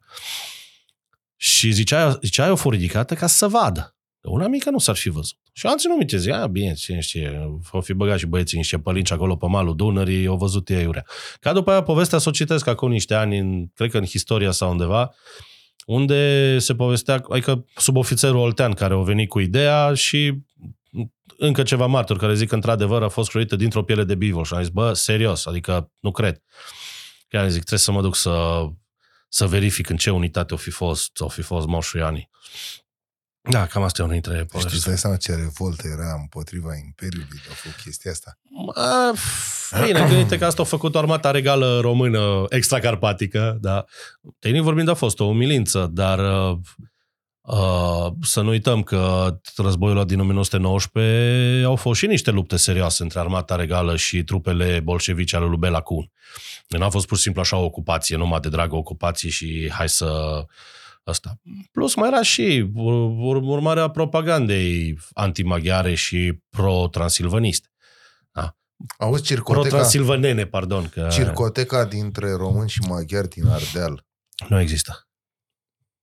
Nu, deci, pur nu și există. simplu, e inflamație. Ai, ai, ai crescut, să spunem, la Cluj, că ți-ai ai stat 13 nu, ani am, acolo. Am, am crescut la mine în Șoncuta și în Baia Mare, unde populația era, e, e amestecată. Adică am avut colegi, prieteni unguri, în Cluj la fel, în continuare. Am prieteni secui foarte buni. Chestia asta, râca asta română-maghiară, da, ok, există imbecili în ambele tabere care vor să vadă sânge sau mai știu eu ce și au tot felul de idei naționalisto-imbecile. Eu chiar am zis că ar trebui să se adune ăștia, toți naționaliștii ăștia Pe un stadion. anti-unguri și anti-români undeva pe graniță. Da, să se bată Da, până și îi să prinde se în cap. bată, și ăla care rămâne în picioare primește cadou o bere rece și mere acasă. No. Și așa se rezolvă problema. La nivel de populație nu există niciun fel de problemă etnică, interetnică în Ardeal. Ok, nici față de unguri, nici față de evrei, nici față de țigani, nici față de nimeni. Dacă ești om, ești om. Dacă ești un jec, ești un jec. Nu contează ce nație, ce etnie, ce religie, ce culoare ești. Aia e singura chestie care asta trebuie să conteze, de fapt, peste tot în lume, nu pf, tot felul de că, mândru că sunt alb, mândru că nu știu ce. Tă vă mă Asta dreacă, e serios. stâmpeni. Stâmpeni. Uh, și aia zic, toată râca asta e băgată ori de niște lideri care vor să stârnească ceva, ori de fapt uh, politica mioritică post-decembristă ne-a arătat că întotdeauna când uh, UDMR-ul uh, vine și cere autonomia Transilvaniei, se iscă un scandal acolo, toată lumea e cu ochii pe el și niște legi trec fain frumos neobservate și toată lumea își dă seama peste 3-4 luni că, ups, alea când au trecut. Deci Con- asta e praf în ochi pentru oamenii care și, uh, uh, din păcate, românul se agită repede și se agită foarte tare pentru tot felul de chestii în astea care De nu căcaturi. contează. Da, de Cum a căcaturi. fost acum și cu dronele căzute în delta. Păi stai mă, ok, nu un începe pic ca niște războiul. drone, dă-o Stai dracu mă o de treabă. secundă, nu aruncă Putin nucleară la București? Nici măcar n-ai puterea să zici ceva. Am vrut să zic altceva. Păi da, spune. Să arunce! No, care e problema? Nu, nu o să arunce nimeni nucleara pentru numele lui Dumnezeu, nu stâmpiți niște nici, nici aia. Cine aruncă primul nuclear, primește o nucleară cadou înapoi. E ceea ce, Simple as ceea that. ce englezii Dar care numesc s-ar MAD, găsi? adică Mutual Assured Destruction, dis- Dar distrugere care ar mutuală fi, spune și mie, asigurată. care ar fi logica pentru care, cunoscând istoria Rusiei destul de bine și cunoscând istoria Europei destul de bine, care ar fi logica pentru care acum Putin, în acest secol minunat, s-ar scărpina cu o perie de sârmă în cur să arunce o bombă nucleară unde? La București. Adică, care ar fi logica Fiindcă noi suntem poporul ales, n-ai înțeles Ah! nimic. Noi suntem ăia care am inventat uh, Fuck me. uh, locul ăla unde se pune gaură la cireașe, că coada era inventată tot de unul de nostru, dar ăla nu știu să ia patentul, știi? Deci noi suntem aia cei mai importanți, adică, Lombelico del Mondo. da, Da. da. da, bă, dar noi avem și tunelurile alea. Avem și tunelurile aici, e problema numai că tunelurile, din câte știm, nu sunt pe sub București. Uh, adică eu știu niște oameni care au fost acolo în ele. Dar stai un spun- pic, dar alea de sub Marea Neagră n-ajung direct la Istanbul? Nu pe acolo să duce aurul? Uh, ba da, pe acolo se duceau turmele de oi, da. și aurul. Ți-am zis că știu toate tâmpenile astea, doamne, artă nu, Băi, nu dar le ridica la laserul file. lucească? Cine? Laserul? Păi el a mai săpat niște tuneluri cu laserul ăla și metro, Da, cu ce crezi că a fost săpat? Așa cu f- foreze, da, nici vorbă, mă, cu laserul lui Coanda. Maci. Da, da, bine, și cu niște preoți daci care știau să manevreze laserul, ca Asta nu oricine știe, da. Ăștia ai Asta noștri din zic. armată, ce mă, deci băieții, ăia, da. Asta zic. Alo, pe chestia asta, chiar, chiar am zis că ar trebui o, nu o carte, un film făcut cu toate tâmpenile astea adunate la oaltă și făcut Dar așa. nu vrei să le adunăm să mai facem noi un podcast? Dar un film artistic, știi? Dă Eu- dracu de film artistic, că până no, Nu, facem nu, un nu, podcast. nu, nu, că o dăm prea pe Caterinca și după aia nu se mai înțelege nimic. Las. Păi și- Dar stai o secundă, îl lăsăm pe ăsta de serios și facem episodul 2 de o Caterinca până ne plictisim. Hai să facem în felul următor. Mm. Hai să încheiem cu promisiunea că ne vom mai revedea. Da, o să ai. Dar vreau să-mi răspuns la ultima întrebare. Așa. Ești actorul principal în propria poveste? Aș vrea să cred că da. da, în general încerc să fiu. Visezi să scrii istoria reală a României? Asta, asta o fac de niște ani buni și sper că... A, eu asta sper că a, întotdeauna când vin cu variante de lucru a, să nu fie aberante. Și, de fapt, de multe ori când am scris articole și despre daci și pe medieval și chiar și altele, chiar dacă știam că am dreptate și erau argumentate și asta am dat și la alții și am zis, bă, scriu tâmpenii, că am dat prietenii mei care sunt specialiști și zic, bă, scriu, scriu tâmpenii și ziceau, bă, nu, că e bine, oh, și chiar vii acolo cu o variantă bună, chiar asta. Și a zis, da, it's ok. No, încerc să scot adevărul pe care îl putem scoate astfel încât să și nu ne...